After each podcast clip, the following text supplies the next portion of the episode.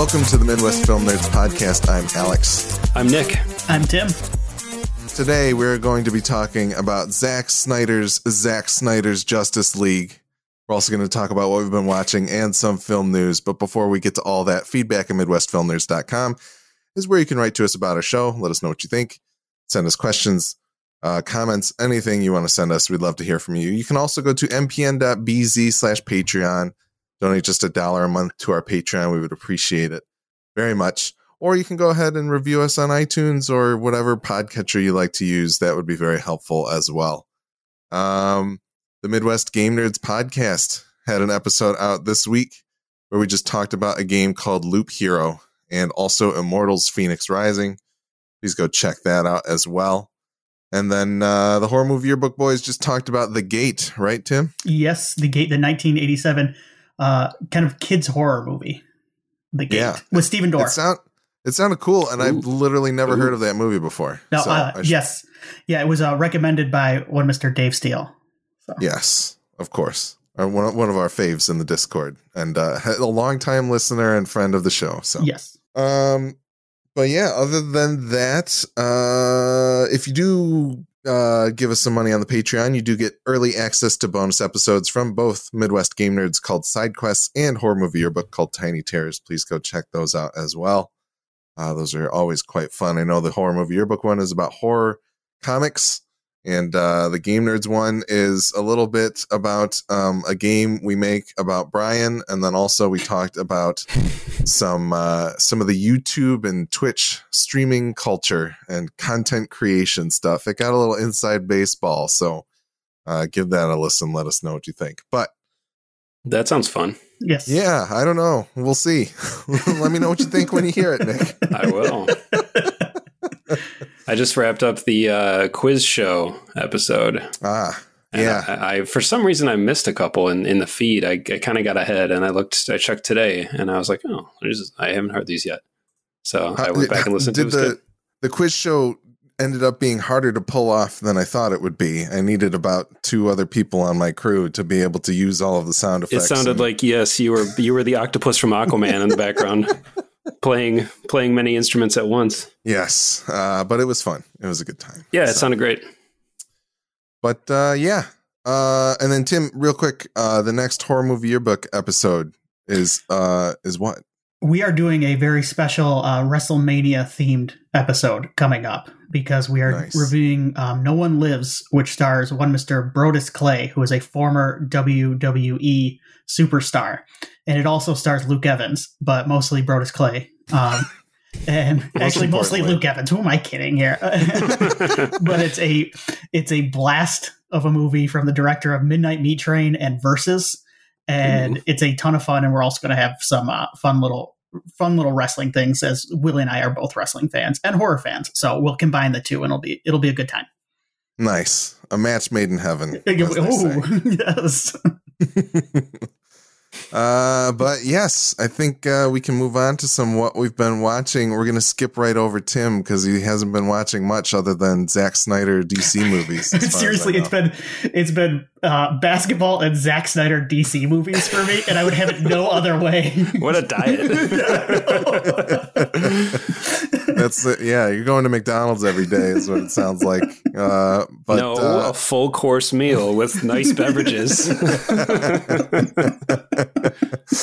uh, but Nick, you have been watching some things. yeah, I actually have. It's great. I've finally been make really the last few weeks making an act. This sounds so pathetic, but making an active effort to watch more movies because for the last year or so, pretty much since our daughter was born, pretty much pretty much the first year of her life, I did just wasn't really making the time, understandably, I suppose, to Mhm. to watch as much stuff. But anyway, now I've just been trying to watch more movies because I missed that, and it's just been a ton of TV. Um, and on that subject, I watched Allen versus Farrow, Allen v. Farrow. Uh, Dawn of something. Dawn, yeah, ugh. I don't. I'm not even going to joke about it. It's uh, it's brutal, but it it is very very well made. Um, I it's very it's complicated and it's also very straightforward. I, I think you should only walk out of that feeling one way, Hmm. and if you don't, I don't know what to say to that. It's uh, it's pretty damning and and justifiably so. But I uh, I just think it's really well put together, and the I've I feel often these kind of pieces don't get as many people that are actually involved as this did, which mm. was very refreshing. There were so many interviews with so many people that were that were involved in this, and I thought that that lent it a lot of credibility. I think it'd be a lot easier to say, well, maybe not if there weren't just such an extreme tidal wave of people involved. Do you know what I'm saying? Yeah, no, I, I also watched it as well, and, and I agree with you wholeheartedly on everything that you said. I think it's a very like um, they the picture that they paint feels extremely definitive, and it doesn't feel unfair in no, my opinion at no. all. Like I think uh, you know, in a lot of documentaries, people are like, "Oh, it should be kind of even keeled and fair handed or whatever," but I don't. There's no the the second side of the story has no light to it anywhere, and uh, and I think I think the, they they present a lot of video evidence of mm-hmm. the other side of the story, and it just it comes across. It's very well made. I'll just put it that way. That it yeah. is. It obviously takes a side, and I think it should and an an Im, truly objective and impartial documentary on this probably wouldn't sit too well. Yeah. Um, but I think the most effective thing about it is it's um it's re- it's challenging I think for people to have to face uh, their their idols or their heroes or who they who they people celebrities creatives artists whoever that they look up to uh, with a critical eye, or you hear something bad about their behavior or something bad they did, and it's hard for us to divorce our our fandom from the reality of the situation. And this is something that's mm-hmm. spoken by a few subjects in the in the doc in the series. And Woody Allen's kind of the perfect uh, person, I think, for maybe some generations to have because you understand that he was really, really sacred to a lot of previous generations to ours, but um, when when those same people are on this on this uh, on camera saying, "Yeah, I could never I could never watch another one of his movies, or I could never look at him the same way," I think it sets a good example of how you're supposed to react to this kind of thing. You know, it's I think it's it's easy to to try to say to separate the art from the artist, but at, at what point does that argument just become invalid? Yeah, well, and on top of that, like I also feel like they did a good job of not even pulling any real punches as as to like Woody Allen's been working since this incident and onward for a long time with a lot of people and they do a fairly good job at like presenting that and fronting that and like tying people to their words but not like necessarily condemning those that are like potentially in the Hollywood system of like you know this is the next job that you have and this is but but there's so many people since all of this that maybe feel distanced enough from it or I don't know exactly what the phenomenon really is but like they're very clearly standing by him despite the fact that he did some pretty terrible things you know allegedly I guess I'll throw that in there but mm-hmm. um no I I think I I, I wholeheartedly agree with you on all of it. I think it's uh, I think it's worth a watch. It's four parts. It's on HBO Max. Uh, mm-hmm. I think the first three are about an hour. The third one, I, or the fourth one, I think is like almost ninety minutes, maybe maybe a little over an hour. Not sure. Yeah, they're all pretty comparable in running time, but yeah, it's a good watch. Yeah. Um, I also wrapped up my reviewing of the Blade trilogy. I think last time we recorded, I had started two and no, you you were halfway through one, I believe. Oh, that's it. yeah. oh, okay. I thought I had I had begun two. Okay. Anyway, uh, yeah, one obviously is still the gold standard, and it is a movie that I wish more movies today would try to emulate. Uh, two is still a blast. I think this is the first time in my entire viewing career of uh, Blade movies that I, I, think I'm ready to admit that one is better than two. And that's a hard pill to swallow because I really love two, but it's just one is just so per. It's I'd say it's probably perfect movie, uh, and two is a blast and a lot of fun. It just doesn't carry some of the same weight and in the same way as as one. And two also feels a lot like Wesley was like, "Hey, this is this is a Wesley Snipes vehicle now, whereas one feels like a Blade movie. I, am the captain now. Yeah, basically, like he kind of he kind of stepped up a little bit more, and although he he was heavily involved in the in the making of the first one, and three is just still really bad, but there's good stuff in it, and uh, I can leave it at that. The whole trilogy is worth watching for sure, and I'm sure I, I will watch all three again in a couple years and feel the same way. Uh, nice. I also watched Nomadland at the uh, uh, not insistence, but recommendation of uh, is it Jason? Oh, I feel bad. Yeah, Jason yeah, K Jason. On, yeah, Jason our, K. Yep. In our Discord, yeah, was was talking repeatedly about it, and uh, so got me to finally commit to just watching it, and it's it's really good. I like it a lot. I think um, it's it's getting a lot of awards buzz, obviously, and I think it, it's certainly worth the praise.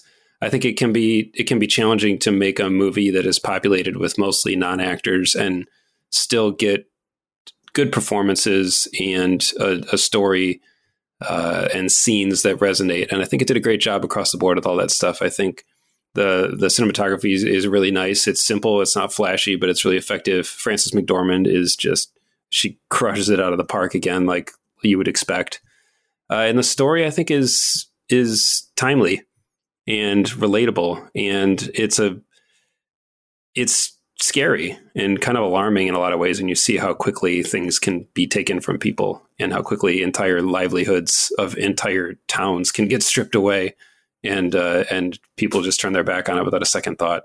So i think it's um it's kind of an important movie for i think a lot of people to kind of check out and it, maybe lend a little more uh, thought to people that are suffering hard economic times and that don't have a clear exit out of it. Yeah, I've been meaning to watch it. It's up on uh, Hulu, I believe. Yes. Right? Yes. Even and, though I, uh, I thought so, Amazon has a really hard, heavy presence in the movie, and I keep I kept thinking the movie was on Prime uh, streaming because I started it one night. I watched about half of it, and then I went to go back to it the next night, and I could not find it, and I was like, "What the hell?" Like, did they just pull it down? And I was like searching all through Prime, and I couldn't find it, and then I was like, "Oh, duh, it's on Hulu." Uh, and yeah, that's from director Chloe Zhao, who is that's her third feature that she's directed, and her fourth feature is Eternals from right. Marvel, which is coming November fifth, supposedly, maybe. Um, yeah, so. and you know, I don't know how that's going to go, and I don't say that as a criticism of her directing ability because I think Nomadland is really, really well directed, but I think it's just such a left turn Mm-hmm. It's huge. I mean, I haven't seen her first two features, but from what I understand, they're certainly more in the vein of Nomadland, kind of smaller, intimate stories, and uh, it's that's a big it's a big departure. So that that's awesome that she's got the gig and that she she's jumping at it or jumped at it. But uh, yeah, it makes me even more curious to to see Eternals. Yeah, it seems like uh, it seems like Marvel likes to either grab them when they're pretty new or or get them when they're very established in terms of directors. So it's kind of it'll be interesting to see how some of these go. I know um, uh, Boden and Fleck, who did Captain Marvel, I don't know that they had that many features under their belt by sure. the point. So you know, well, we'll and Marvel movies will they have a tendency to be somewhat designed by committee, which we'll I'm sure talk about in a bit. Yeah. Um. Anything else, Nick? No. All right. Um. I have been watching a few movies. Uh, Nicole got an inkling to watch Legally Blonde this weekend, and I've literally never seen Legally Blonde until this weekend.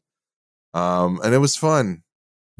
That's really all that I have to say about it. I think it's a good movie, and I enjoyed it. Um, and it's it's interesting to see Reese, Reese Witherspoon at like really early on in her career and like hitting the peak at that point probably one of the like peaks that she's probably got in her career at this point um but just to kind of see where that started off and and kind of when she became one of America's sweethearts and then to see how she's kind of like turned into this producing uh, uh, powerhouse in terms of like the stuff that she's done with HBO and, and all that type of stuff and Big Little Lies and things of that nature.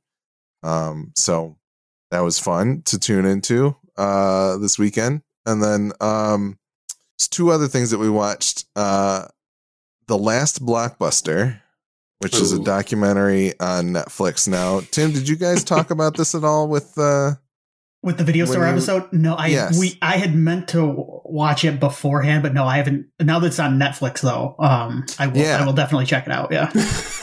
yeah so it's a documentary about the last blockbuster um, and it very much they start off talking about video stores and video star culture and kind of the rise of blockbuster and and all that type of stuff uh, but it was it was fun to watch. It's uh it, it kind of slowly shifts into a focus on blockbuster very specifically especially the last few stores that remained open um and uh you know i won't spoil anything. I won't spoil real life for those who think i can spoil real life but um it was fun to watch. They get a lot of fun people to talk about. Like it's it's a lot of um it's mostly celebrities, but they also have uh, you know, I think they have the singer from Savage Garden and or the guitarist from Smash Mouth and like all kinds of different people to talk about Blockbuster. And a lot of the celebrities that they talk about or that they talk to were people who also worked at Blockbusters at some point. They have a few pictures of Paul Scheer working at a Blockbuster when he Oh was a God. kid, and it's it's really funny uh, he's got this really funny story about how like there was this girl who used to come in that looked like um Jami Gertz and he was like trying to hit on her and like one of the one of the people who worked at the store was one of her friends and he was like we should get her in here to do a signing as Jami Gertz. And then he's like but the whole thing kind of flopped because literally I was the only person who knew who, who Jami Gertz was at the time um so it's it's pretty good. But no it's fun to kind of hear people reminisce about the video stores. And kevin smith is also in there quite a bit kind of talking about you know the video store experience and the influence that it had on him and how great he thinks it would be to work at a video store. And i'm like he hits a lot of good points. Um but it's it's also fun to kind of look at it as a person who worked in a video store for a little bit as well. Um so yeah i think both of you guys would enjoy that one.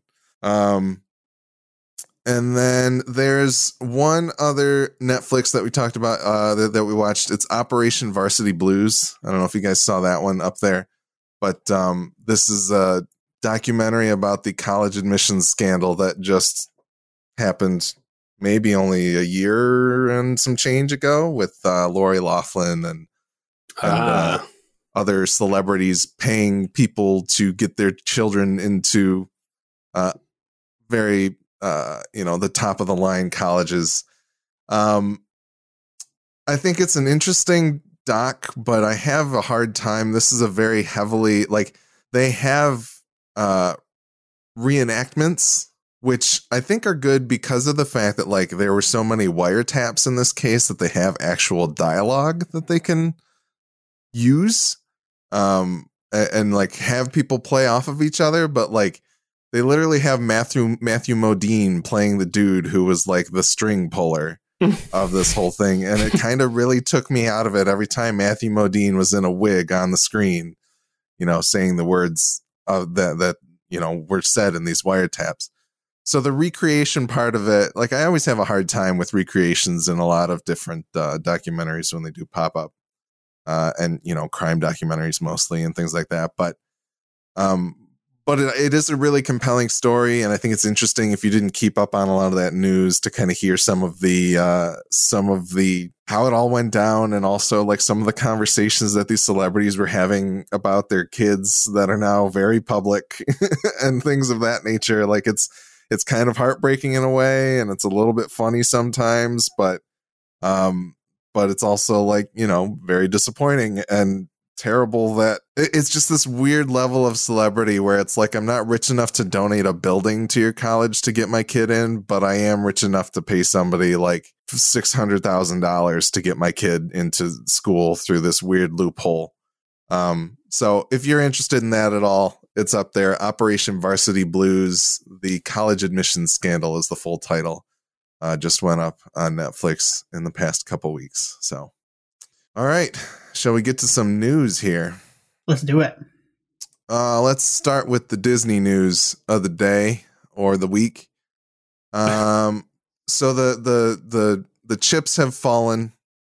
Uh, the the shoe has dropped, and uh, Black Widow and also Cruella are now going to be released simultaneously on premium VOD through Disney Plus, and also in theaters Um, and so Black Widow was scheduled to come out May of this year after being pushed back several times. Um, but now they have pushed it back one last time to July 9th, I believe. If I Yeah, have that this, sounds right. And uh, they're not only going to have it in theaters, but they're also going to charge people who have Disney Plus subscriptions thirty dollars to watch this movie. Um, so yeah, I don't know. Did either of you guys check out Mulan or Raya and the Last Dragon, the other two premium Disney Plus movies? No, I really wanted to watch Raya and the Last Dragon, but I no, wanna- we yeah. haven't. I do want to see that one, but uh, yeah, I, we have, I Yeah. will I will wait until it hits. Yeah, we we ended up um we did pay for Mulan, but it was mostly because we were like we ended up setting up a, a TV outside and watched it with our neighbors because there was nothing else to do in the pandemic, so we could just sit in a backyard and watch a movie together, which was nice. Yeah, that's cool. Um, and you know we split it, so it was like fifteen bucks per person. That's less than two tickets to the movie per Right. couple. So I think it made sense. But um, you know, with Black Widow, that was kind of one where I'm not like so excited for it that I would be disappointed to not see it in a theater. Um, but I do feel as though I'd be willing to pay thirty dollars to watch it opening weekend. What do you guys? How do you guys feel about that? Mm, uh, um, oh, you want me to go first? Sure, yeah. Seems like you already you are. want to you want to rock it with this take here? Um, I want to hear the hot take, Tim. um, I don't know. Uh, no, honestly, I don't know. I'm uh, the Black Widow movie is not high on my list of anticipated movies this year, and Mhm. it's probably pretty low on my anticipated Marvel movies this year, even. So I, it's one that I will go and see. Probably, I will. I will probably, or I will watch opening weekend because, um, probably because my wife will want to Mhm. um, and because she's very big in the market. But if it was just me, I would probably wait until Yeah. until it was uh, either on streaming or a rental. It would be would be. Um, I just yeah, I do have. I have trouble pulling the trigger on a thirty dollar rental. I would rather see it in the theater if I had the choice. So because Yeah. I think I think just going to even see it with the people that I normally see movies with would definitely improve the experience for me overall. So Nick, what about you? Are you do you feel similarly to to either of us? Yeah, I, I agree. Thirty bucks is a hard. Thirty bucks is hard to spend. Uh, it's a movie to movie basis. So if it was something that like mm-hmm. me and my wife are like both together really excited to see, then it would be a little more justifiable. But I know she's going to have little to no interest in Black Widow, and so it would essentially just be me spending thirty dollars for myself to watch it, unless you know a few of us were to get together and that is that's a bit of an ask unless uh, with with many disney properties it makes sense because you can rope the whole family into it you know if you have Yeah. if, if it's if it's two parents and a couple kids you know then it makes totally makes more sense but i think the larger issue for me is i'm starting to i'm i'm i'm not good at watching movies at home because i my mind starts to wander unless it's something that i'm like really invested in. Like if it's a movie I'm really, really, really excited to see. So like Bill and Ted 3, it was not a problem for me to sit and watch that at home and not pick up my phone or be distracted because I was really excited, you know? But if Mhm. it's something that I'm like, oh, I was meaning to get to that or I'm just cut. I'm just killing yeah, I'm just killing some time uh killing then- four hours. yeah, you know, just you know, just wasting my night. Uh, then, then yeah, it, it can my mind can wander, and inevitably the exp- the movie, my my retention of it and and ev- everything just suffers for it. There's no upside, uh, other than that I'm saving money maybe um, at at home, I guess. But uh, I'm with Tim. If if I am when this comes out in July 9th, I'm I'm certain that m- most everyone will be some degree of vaccinated by then, and I think I'm probably pretty ready to venture back out to the theater and catch a matinee. Um, you know, and I, I might be willing to spend the money on the rental if if the reviews are really good too. I think that's not the Mm. thing. If everyone's like, "Oh, Yeah. damn, this is actually really sweet," then I'll probably go, "Oh, you know what? Like, cool. Then then maybe it'll be worth it'll be worth checking out at home." And, and you know, depending on how cases are, et cetera, et cetera. There's so many factors that'll go into this thing. Yeah. Um, really, they would have been better off just releasing it in like November or whatever when we were all a little less like aware and we're more willing to just be like, yeah, I'll go out, whatever. Um, but obviously, with every day that passes, uh, things we seem to have more information, and it's it's generally never good. So. Um, Alex, I have a question for you on the rentals because I'm I'm not uh, yeah. Now, are these are there a specific uh, is there a specific time frame you get to keep the movie? So, like Mulan, did you have it for more than one day? Yes. So okay. with these premium rentals, you have access to that movie until you unsubscribe, of course, but you get to view it as many times as you want. And then eventually they put it up for everybody for free, obviously, right? So in that case, like, but if you purchase, if when we purchased Mulan, we had access to it, I believe. I believe until they released it for everybody. Like I think we we continued to have access to it. So okay, uh, there, so it, there yeah. could have been a certain time frame where they were like, okay, after 30 days or by this specific date, we're removing it. But I'm pretty sure if you paid the money, you still got to watch it all the way through. Like it, you had, you could watch it as many times as you want, and you had access to it through the whole period until it went up and then everybody had access to it. So, so, I didn't I didn't think of this before, but like this is so this is a good deal if you have a like if you have a family and oh yeah, kid, and also I hope they keep this around for me if I want to go watch a movie without kids. Like maybe this will keep more families home and keep these little monsters from running around. no, uh, yeah, I, well, I'm trying to watch a Disney movie. Yeah. when uh when Trolls World Tour was released digitally was one of the big dominoes that fell during the pandemic and there were a lot I remember hearing a lot of parents that was like this was a godsend because I could put it on for my kids every day for like several weeks straight, right. and they loved it every yeah. single time, like that kind of thing. It, so it's a I great it. it's a great model in the right context. Yeah, no, I, I and and I think for some of those families that would be like, I would love to take my kids to go see this, but they haven't been to the theater yet, and I don't know that they're gonna like grok on to what you do at the theater, like that kind of thing when they're that young, I think it's great for families to be able to say, all right, we'll pay $30 and watch this Disney movie together. But um, will it stick around when COVID cases are low and, you know, people are more vaccinated and everything? I guess we'll have to wait and see. Um, but no, like I, I, I'm, I'm at the point. I'm I'm fortunate enough right now to have received the first dose of the vaccine, and so I feel like I would be comfortable enough to go see this in a theater. Uh, you know, hopefully with you guys or you know some group of us. But at the same time if if you know something happens where people are struggling to get vaccinated you know i mentioned uh a couple i don't know i we had talked about it on the last episode that maybe i would buy a projector and we could watch kong versus uh godzilla or godzilla versus kong together. I have now since bought a projector and if we all wanted to get together and pay the $30 to watch black widow I'd be down to do it that way too.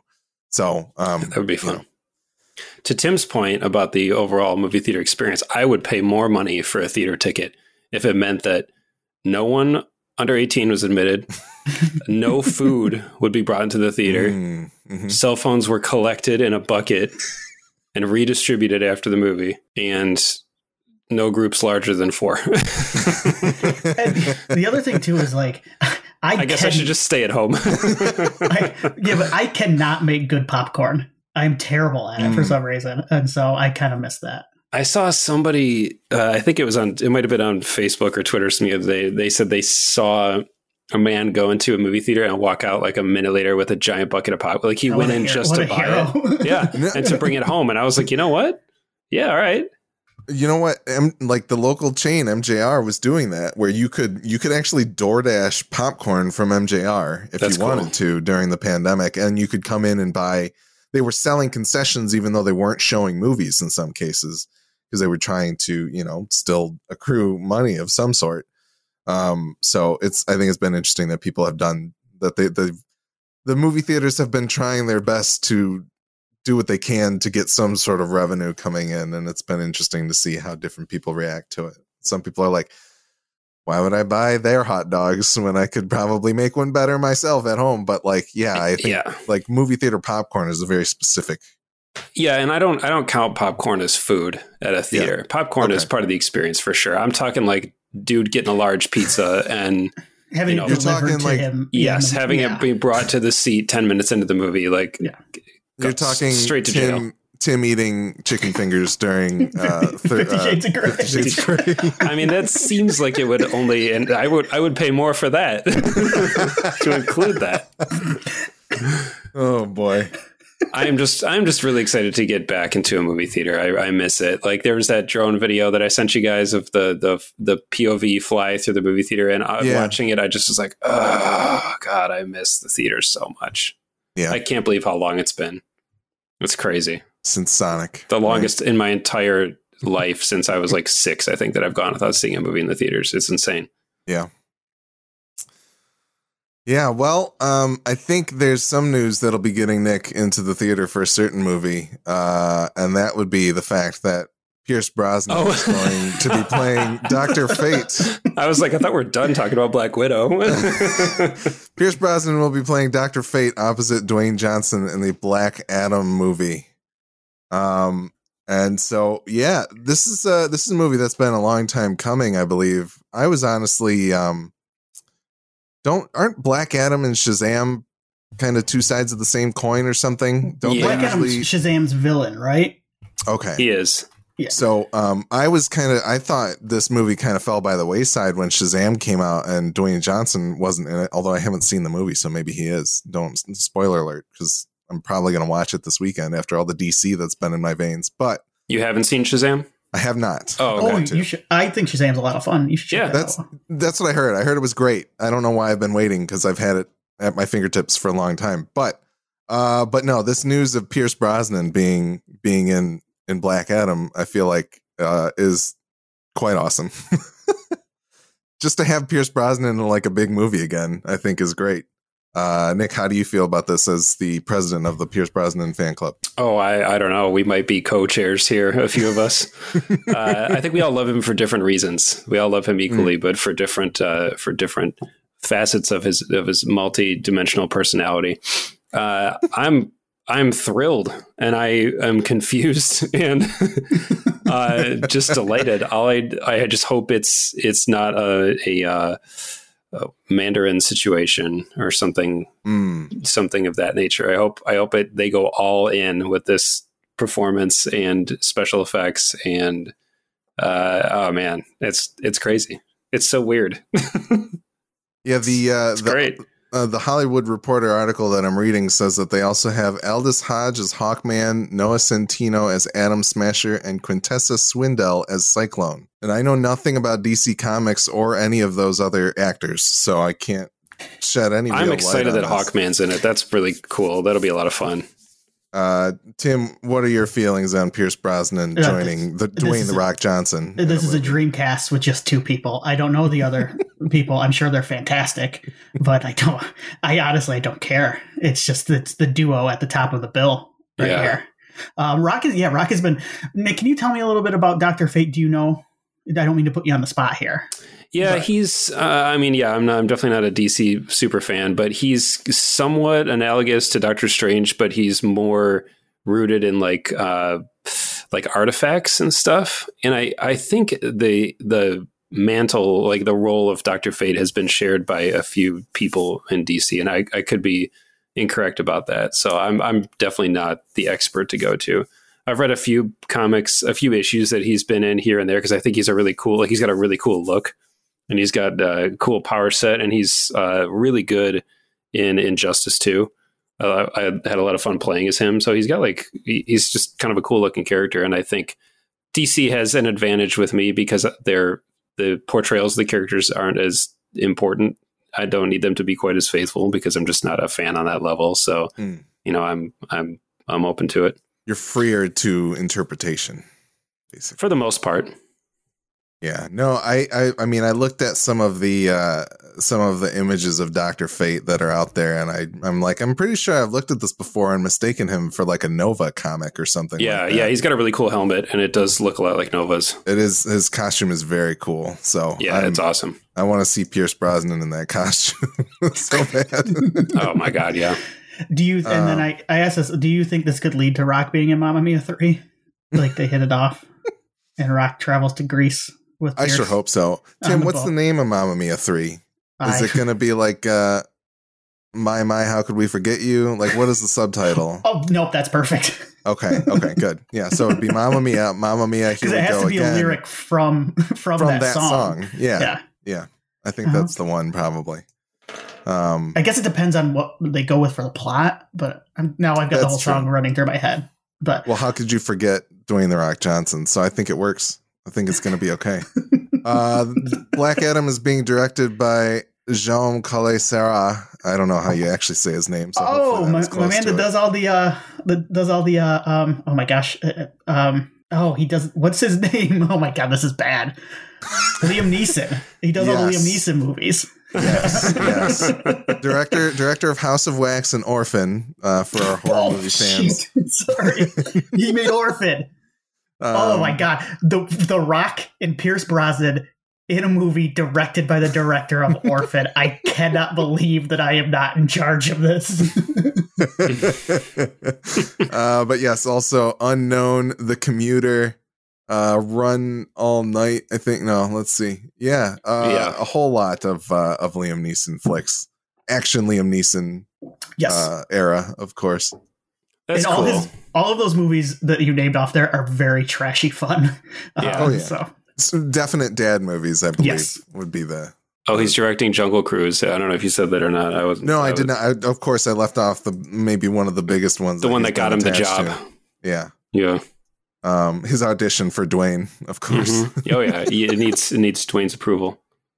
but uh yeah no i think uh that's that's exciting and i it, i guess it, it'll be really funny when we get like a, a an actual black adam shazam crossover that might be more impactful than justice league Yeah, for sure. but uh yeah we'll see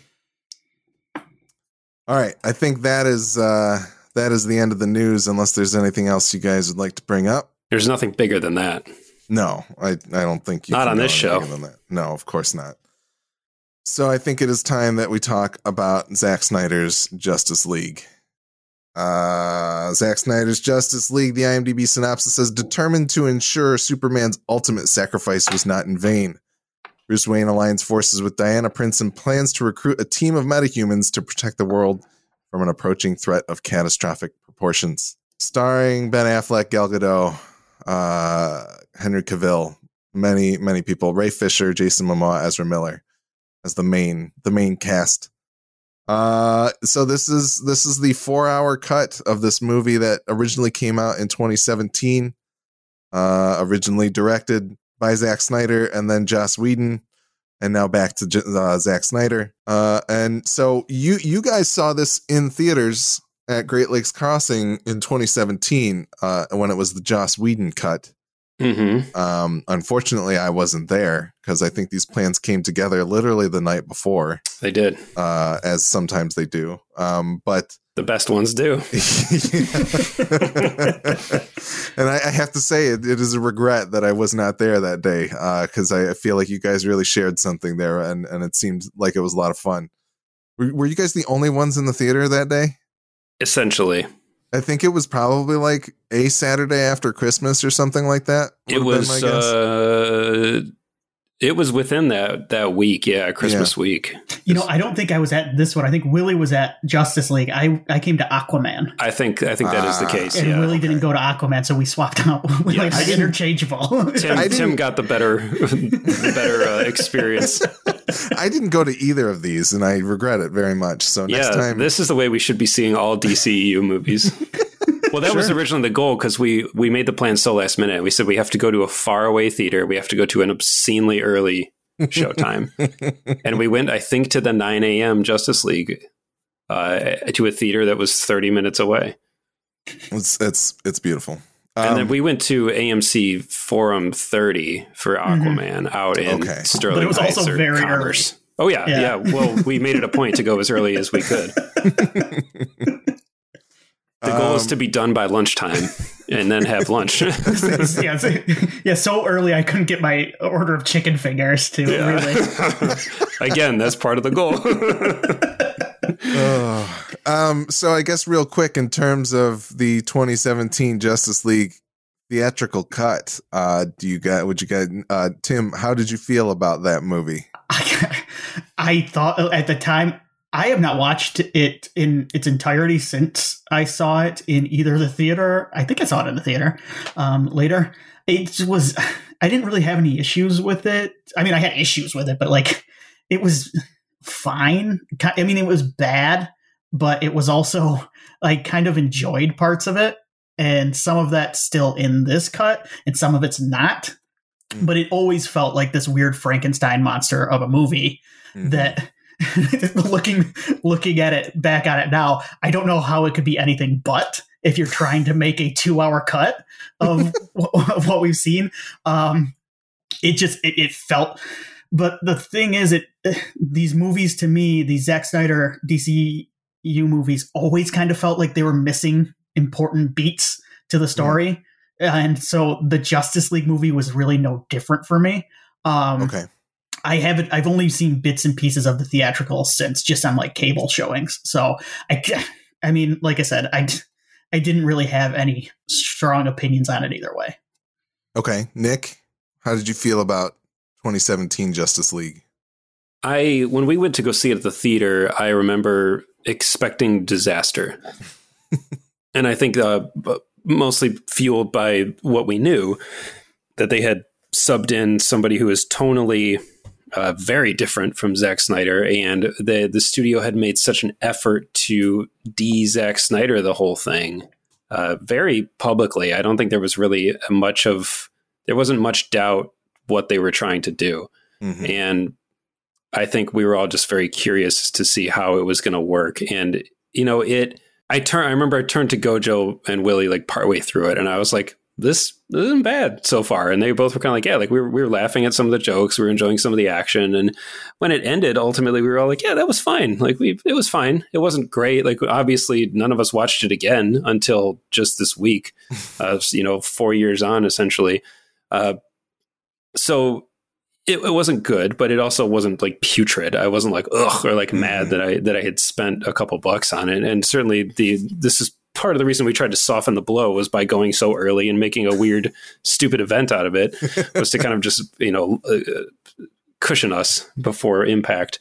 Uh, and I went back and watched it, most of it recently because after you watch a four hour cut of this, a two hour cut seems like no problem. and a movie that's still too long suddenly feels way more digestible than it did before. Mm-hmm. And a lot of the stuff that I th- thought and I may be getting ahead of us here, but a lot of the things that I thought worked in the theatrical, I realized don't work mm. now that I've seen the Snyder cut. And so this movie has taken on almost like three forms. It's got the initial experience of the theatrical cut, then the Snyder cut, and now any subsequent re-watches of the theatrical cut are going to feel like a different movie again. So it's just very strange. yeah. Yeah. Um of course, after hearing your guys like, oh, it's fine, you should watch it. I believe I did watch it uh, myself at some point, and I was like, yeah, this is okay. It very much felt like a an early to mid two thousands mm-hmm.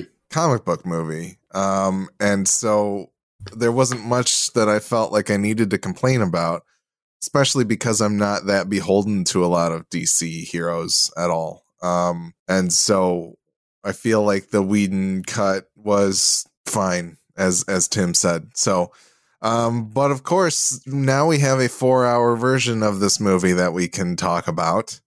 Um, that we've all braved the six chapters plus prologue and epilogue of. And, can I um, can I ask a question here real quick? Sure, how many sittings? Yeah. How many sittings for everybody? I was three, I think. Nick. Oh, I I'm trying to remember. I think it was at least three. I think it might have been four. Okay, I think technically two on the same night for me. Okay. Um, I I ended up watching about an hour, and then uh, and then Nicole and I watched TV and stuff before she went to bed, and then I resumed it and finished it at like twelve forty in the morning. Um, so what a champ! Yeah. That's the no no two people can experience this movie the same way. It's no, incredible. well, and it's funny because I got probably like two hours to two hours and thirty minutes into the movie, and I had taken a couple notes that I thought were particularly silly, and I texted them to Nick and was just like, does this mean I should stop here? and then, like, of course, I think Nick responded maybe like 30 minutes later or something, and I had just continued on or whatever. But Nick was like, dude. And then he sent me a screenshot of his notes with one of the exact same notes on it. Um, so, you know, I ended up continuing on and just braving it all in one night. Because uh, to to be honest, it hooked me at a certain point, but we'll we'll get to that shortly. Um, but yeah, so Zack Snyder's Justice League. There's a lot of information out there about how this came to be. Uh, so if you want to know about any of that, please Google it. Uh, a lot of people clamored for it for a long time on Twitter in some uh, okay methodology and other not okay method- methodological ways. Um, and so it sucks that it kind of sucks that fandom can make Hollywood redo movies. Um, and it's something that we've seen before in the video game context with Mass Effect 3. Uh, and who knows, with the power of the internet, maybe we'll see it again soon in some form. But um, but this the whole situation is a very weird beast, and it feels weird to be on the other side of it now, where we can kind of evaluate whether it was worth it and and what it really did to this movie that was before us. So with all of that in mind, um, I do want to do kind of brief non spoilers if we can. And then we'll move right into spoilers because I know there's going to be a lot to discuss. So, Tim, I'm going to throw to you first. Uh, how did you feel about Zack Snyder's Justice League? Oh boy, Br- brief for this movie. yeah, so the um, non spoiler so, section is 40 minutes, and yeah, right. the spoiler section is going to be three hours long. so I'll run through a couple things. It's uh, so. Uh, I'll touch on a couple things real quick that I don't want to touch on too much. Like you kind of mentioned the behind the scenes stuff and all mm-hmm. of the in yep. the fandom stuff. I just want to say it's I out of all of that stuff that I am happy for Zack Snyder getting his vision to the screen finally. I think it's a cool story. I think it's good for him. Like, great. Um, and also, he's done a great job uh, as using this as a vehicle to, because he's used this as a vehicle to kind of raise funds for, and I'm trying to find the American Foundation for Suicide Prevention. Because mm-hmm. uh, I know this is a very personal film for him in a lot of ways, both on screen and off. So I think I was, I don't necessarily like what was done to him as far as the behind the scenes stuff with Warner Brothers, and I, it's a weird beast of a movie um, mm-hmm. that has taken on a life of its own. And at the end of the day, I'm I am happy as as he is an artist to get his art in front of as many people as he was. Um, the other thing I want to touch on too, though, and I won't do this much, I promise, is like Marvel versus DC. And it because I think this past weekend was a kind of a cool snapshot of both um, properties, whatever you want to call them, both companies, because you have on the Marvel side of things, you had Falcon and Winter Soldier. And without trying to spoil too much, Falcon and Winter Soldier focuses a lot on the personal lives of certain characters. Uh, uh, there's a plot that takes up half of the show that is focused specifically on Falcon's personal life and mm-hmm. something he needs to do. Whereas the DC characters, to me, when I was growing up reading these two things, that was it. Marvel was Marvel always did that kind of stuff, and that was that's what always drew me to them. But DC characters were like gods, and they were bigger than life, and th- that's what this movie is in a lot of ways. Mm. And Snyder, it, at his best in his best moments, gets that in in all of his DC works. He he understands that, and I really dig that about his movies. Is he understands that these DC characters aren't like the Marvel characters. They are they are gods amongst men, and it's part of what makes me really like. Probably the only thing I like in Batman versus Superman is that idea of Batman trying to take down this godlike figure and and just kind of raging against in it in a lot of ways. It's a cool idea. Um, I also think Snyder is a tremendous visual filmmaker, and that's that's on display here. Um, I think that's both a positive and a negative, especially in a four-hour movie, because there are times when he falls in love with it. He's he's making movie as in splash pages in a comic book, and there are times when I, you're kind of like, "Come on, man!" there is a shot in Batman versus Superman where they, there's a family on a house that's it's like flooding around them during a hurricane, mm-hmm. and Superman comes to save them, and he's standing in front of the sun. He's obscured by the sun, and he's he's posed like Christ because that's all you can do with Superman, apparently. um, so he's posed like Christ, and he's seriously like on a comic book. You look at that and you go, "That is a great, striking visual," and then you move on to the next one. But in, in the Zack Snyder movie, he lingers on it for like 15 20 seconds and you're just like hey are you gonna save these people like help out um now the perfect ver- version of this movie for me because it is i mentioned it a little bit too is it's four hours long and uh, now is not the time to be sticking up for Joss Whedon in any way, but he was given a, a Herculean task when he was brought in on this to cut this down to two hours. I don't know how you can do that possible yeah. without losing so much of the story. It's because there's so much going on. You can definitely cut it down. So my perfect version of this may be probably around three hours, maybe an um, Endgame um, mm-hmm. length because uh, I think it's workable. I still think it's too long, and it doesn't fix the main issue for me, which is you have so many main characters, and I think really only one of them, arguably two, have an arc. And mm-hmm. the one of them I'm thinking of is Batman, but honestly, Batman's arc is tied into another movie for me because it's about him kind of um, finding his faith and finding faith in others. But that ties back into Batman versus Superman, so I don't know how well it works in just just this just one movie. Cyborg, I think does, but Cyborg's isn't really Cyborg and Flash to me just feel like they have more stuff to do here. And it doesn't necessarily feel like a great arc for me with Cyborg because it's it, it for me it's he's mad at his he's a at the end of the day he's just another uh morose superhero with with parental issues, with mommy and daddy issues, and and maybe I just don't find it interesting at this point, especially with uh, Batman hanging around. But it it it's not it doesn't particularly grab me with him. Um, and honestly, yeah, more Ezra Miller is never a good thing. So at the end of the day, like it, this is a cool experiment. It didn't work for me really much as a uh, movie or as how I tried to watch it, which was kind of a TV show miniseries. I think it has cool moments. I will never revisit this or the theatrical cut again. I might revisit moments of this, but mm. overall, I, it was kind of a miss for me. And that was not brief. I'm sorry. No, I think that's. I think you you had a Herculean task of summarizing your thoughts on this thing uh, in a in a brief window. So, uh, Nick, what about you? How how can you summarize your thoughts about Zack Snyder's Justice League in a non spoilery way? Well, I'm I'm never one for summarizing.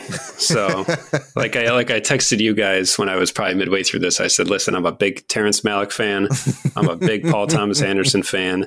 I like to take a long, slow walk through a through a movie for sure. I'm no stranger to a nice slow pace and, and really kind of just letting letting it all unfold at, at a leisurely uh, stroll. And this movie was a struggle for me.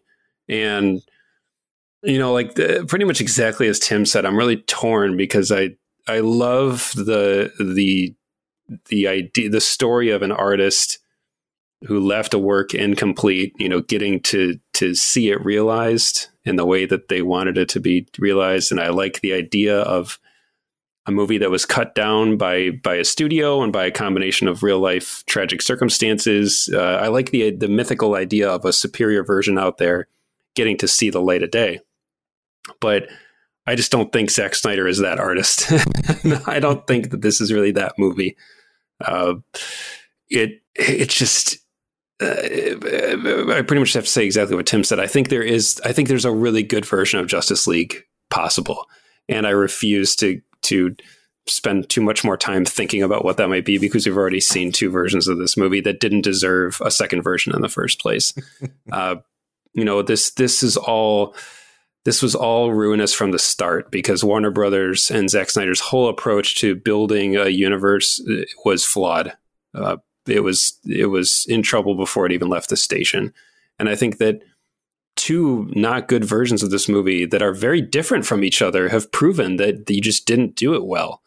And maybe on one level that's okay. I mean, there's a lot of things to like about this movie, and I think one thing that's that's cool about it that kind of echoing back to what I started to say earlier is that listen, I like I like most of the Marvel movies a lot, and I think that that's no secret. And part of the reason that pretty much everybody likes all the Marvel movies to an extent is that they're all kind of samey in a lot of ways, and that's not necessarily a bad thing, but it doesn't always make for the most stimulating experience. But you you kind of know what you're getting most of the time when you go to a Marvel movie and sometimes that can get a little dull and a little dry with with some of the properties and sometimes the, the lead performances or the special effects or the power set of whichever character you're seeing can help elevate it above you know the, the kind of middle of the pack. But this movie for better or for worse is definitely more of, of, a, of a flawed work of art. And it's it is pretty unique and it has a lot of really standout moments. And the highs are really high but the lows are really low. And it's it's kind of wild and kind of crazy and unpredictable and sort of untamed and, and rough around the edges. And and I'm not gonna lie, sometimes it was pretty exciting to watch and just like shake my head and be like, "What the hell is this?" and just say, "How did how did this get past uh, the, the committee?" But ultimately, you know, the conditions were right for Zack to be able to do whatever the hell he wanted, and it it resulted in something kind of spectacular in that it is so unique. And that's where you could kind of cue the Doctor Manhattan speech about the the miracle of uh, of of birth in this movie uh, existing in in the state that it does. So I think it's it's a it's an interesting experience, and if it hadn't been broken up into parts like it was, I would hate it with every fiber of my being.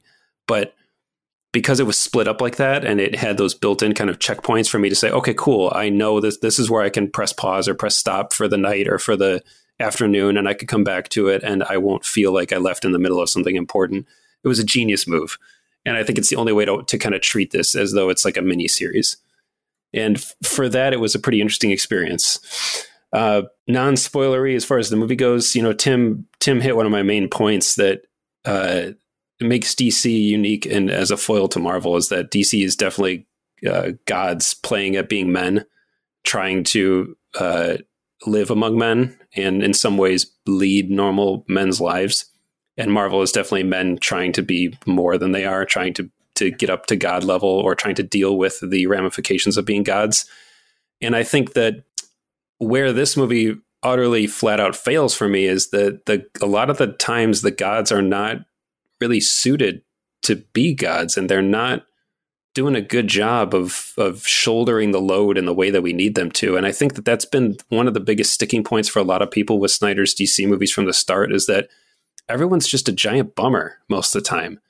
And that's not what we want to see out of these larger than life kind of titan characters. We want to see them as the sterling example of what we should be.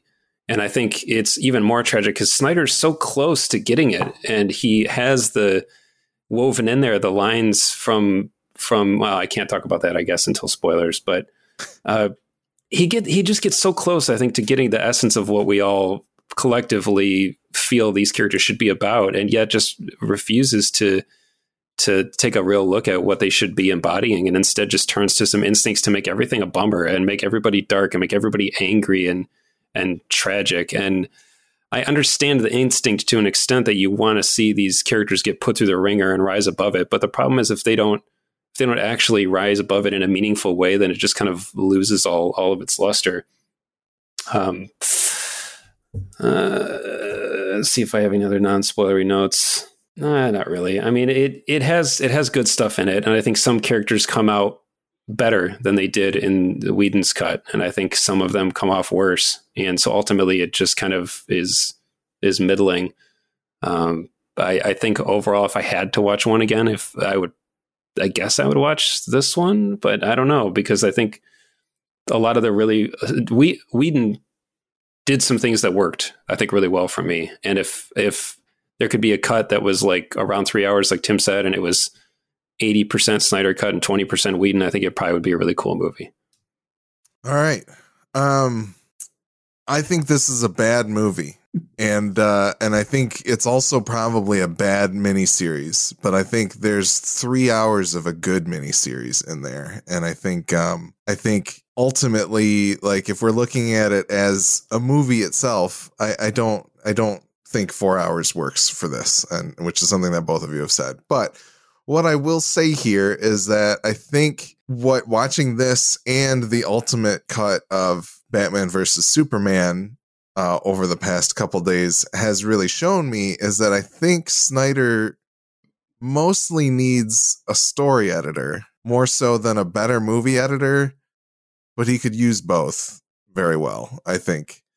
Um, because I think there is a lot of good in here, but I don't necessarily know that there's a whole lot that can be done without some very big rewrites on how everything goes down. And I think Nick, you kind of touch on the idea that like we want these characters to be gods, but the, the gods that we know, the like the archetypes that we want them to be. The Sterling example, I think, is something that DC has always thrived on with a lot of their characters until you know Frank Miller came around and started messing with those expectations a bit. And I think that's true, but also, as you said, Snyder hasn't really ever been interested in that. And they've kind of played this more non archetypal, petulant kind of Greek god type situation that we've been looking at. And I think this movie does nothing to pay off on that for any of these characters. It almost completely drops it. And that's almost kind of why I enjoy it more because at this point, we get to kind of see these heroes just being these heroes. It's like somebody dumping their their action figures out and just playing with them.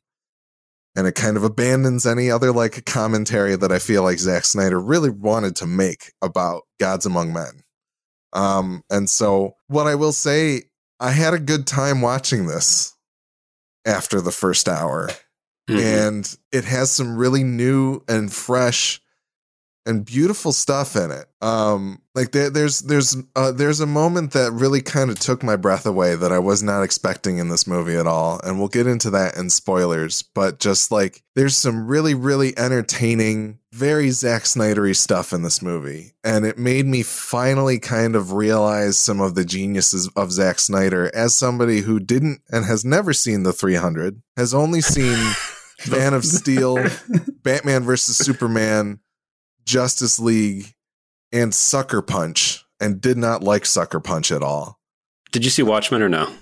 Oh, I did see Watchmen as well and uh, hated okay. it. Okay, um, just making so, sure. Yeah, no, and and I and I bought correct. the director's cut, and I would like to watch that, even though I think it's also a very very long time. It is, but it is better than the theatrical version of Watchmen, though. So he's he's there's a method and that's that's what I'm saying is that like filling in like this movie finally fills in some motivation for Steppenwolf, which I think was mm-hmm. missing from the Whedon cut a lot, and mm-hmm. it went yes. further for me than I thought it would. Mm-hmm. Um, and so that was very interesting, and and you know the characters that are inserted because of that kind of motivation, I think were were fun to see, even if they didn't get to do a whole lot. Um, so that's kind of awesome. And then on top of that, just the moments that you get to see of these larger than life characters act- actually interacting with each other is really really nice in this in this movie. There's a few places where it falls apart, but the Whedon cut has a moment when they all really come together for the first time, minus Superman, and they're all really, really aggressive with each other. Kind of almost like what you like what to to draw another parallel to the Avengers, like the moment when they all get Loki's staff on the helicarrier. But I think in the Snyder cut, it's a lot more nuanced, which I was not expecting. And it's very much like you get to see these people play off of each other and bounce a little bit and see them coming together in a much more like humanistic kind of way that I think really worked for me. And and that type of stuff is really kind of weirdly absent from the Whedon cut, from what I remember of the that actually took me three three sits to get through in the past three weeks because I did kind of rewatch it, but mm-hmm. I, I've watched them so far apart that I kind of forgot what was in one cut and not in the other. Yeah, it gets so, hard to differentiate sometimes. Yeah. So I think in the end, like I really, this is a really unique circumstance, and I don't know that we'll see something like this again. We might, um, but I think, as Tim said, it's beautiful that Snyder got to finish this vision, and on top of that, I I like that it kind of finally made Zack Snyder click for me as a viewer. Mm. Um, but I do think that with just the right suggestions and combinations of like studio notes or editing or both, he would have had something amazing here, but it does not fix the issues that are seated in Batman versus Superman. Um, and this is coming from somebody who enjoyed Man of Steel and honestly doesn't think a whole lot would need to change with that movie. Um, I still agree with But- that. Yeah. yeah, like I, I think I think Batman versus Superman and Justice League very much are like two weirdly cohesive un- units that don't operate that well together. And so um but yeah, I think we can get into spoilers. So far it sounds like all of us kind of like appreciated the journey but don't feel the need to like relish in it. You know Does what? that make sense? I, oh, for sure. I think I forgot to mention this. If this movie was in 16.9, I would go back to it way faster. Wow. Okay. This 4 3 bothered the shit out of me. Uh, yeah, I was I was interested. It was interesting because I was like, oh, that that hasn't necessarily come up yet, but I also don't necessarily feel like it impacted my viewing of it that much. But I I get it. Like it very much for for people who don't know the fact that this movie takes up a square on your TV rather than the whole TV or you know a rectangle on the TV um, was a conscientious choice because the movie was shot in an IMAX aspect ratio. And for some reason, they felt the need to keep that intact for this movie on a streaming service that isn't going to be in IMAX theaters for a while. So, um, not to mention that, but they also released a cut of the Ultimate Edition of Batman vs. Superman that does the same thing. Do you think HBO Max is going to be in an IMAX theater? Is that, do you think I will be able to watch Arliss in IMAX? um, maybe, but um, probably not. I don't know. We'll have to see. I Robert think Wuhl we- finally we- on the big. we know a guy that could make it happen. I think, but uh, Yes, we on the, the, clo- the closest approximation of that. But anyway, Can you imagine? you, I, go ahead, go ahead, Tim. no, I'm just glad. I was want to say I'm glad Alex touched on the Steppenwolf side of things because that is one non-spoilery thing. Is I think that the extra time really benefited Steppenwolf for me at least. So Mhm. Yeah, anyway, I, I think most characters benefited, to be honest. Yeah. Uh, but we'll I'll talk about the ones I think I didn't. don't, I don't. I don't agree with you on the Flash. I Yeah, think, like well, I said, well- more Flash was bad. we'll get into specifics there. yeah, let's let's get into spoilers. We're gonna enter spoiler Terry right now. All the gloves are off, and then somehow we're gonna find a way to talk through this four hour long movie in in the next hour. Let's or just so. record a commentary right now. All right, everybody hit play. Um, yes, No, the Flash. I don't know. So the Flash, uh, I guess we can kind of start there. Uh, that Flash intro in this movie is pretty bad in a lot of respects, especially for me. And and Bruce in our Discord hit it on the head. Like when he goes to brush Kiersey Clemons playing Iris West's hair out of her face in slow motion, just felt so damn weird to me. And like the hot dogs flying i don't i can't even how do you even talk about it it's i sound like a fucking insane person right now I don't understand how you. I don't understand how you look at that thing and and like say like, oh, this is good. We got to keep this. Like I, I it, that it blew my mind. And honestly, this that has a really bad needle drop too, doesn't it? It's just perplexing the I song choice. Like I it's "Song yeah. of the Siren." Mm, Uh. Is that I think Zack Snyder has a lot of film student instincts. I think he has like he, he just sometimes has these gut ideas of like, wouldn't this be cool if and just doesn't he doesn't have a sounding board or a writing partner or directing partner to help say, no, man, that sounds Mhm. stupid. Or that seems a little amateurish. Why don't we see how we can refine it? Or maybe not. Like it just it seems like he gets these ideas and he gets really stoked about it, or he hears a song. He probably heard that song on his playlist and was like, "Yo, the Flash should do a sequence to this song. Wouldn't that be just what a, what a juxt- juxtaposition that would be?" and just doesn't ever bother to think if it fucking works or not. And that's the story of this entire movie. Like there there are so many times where I'm like, "Did anybody say out loud, "Hey guys, does this fucking work?"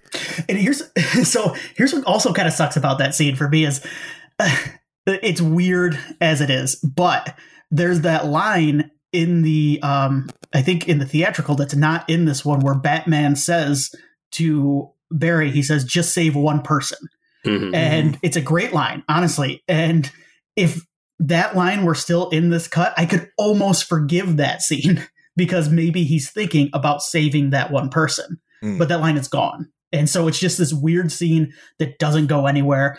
And we never actually, I think the idea is we're supposed to get some sort of, we focus on the Flash and Cyborg during those moments, but we don't really, we get an origin story for Cyborg, but we don't for the Flash. He's Yeah. just the Flash right now. And we never, we get bits of information on him, but we don't get an origin story. So we're spending all this time with him. And I just, it's once again, it's another, I don't really know these characters that well in this movie.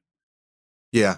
Yeah. And and I think that's part of part of part of what I was saying in the Discord the other day in terms of like honestly, I think this movie weirdly benefits from the fact that after the release of the theatrical cut, you had um Aquaman coming out. And so like there's a lot of weird parallels that I can draw to this of like I've seen Aquaman before I watched this movie. I also saw the theatrical cut of this movie before I saw the Snyder cut. And so when I walk into the Snyder cut and I know about the Flash and I know about Cyborg and I know about Aquaman, I can't even like imagine what this movie would be like without all of that context. Oh, just come to my house and try watching it with my wife.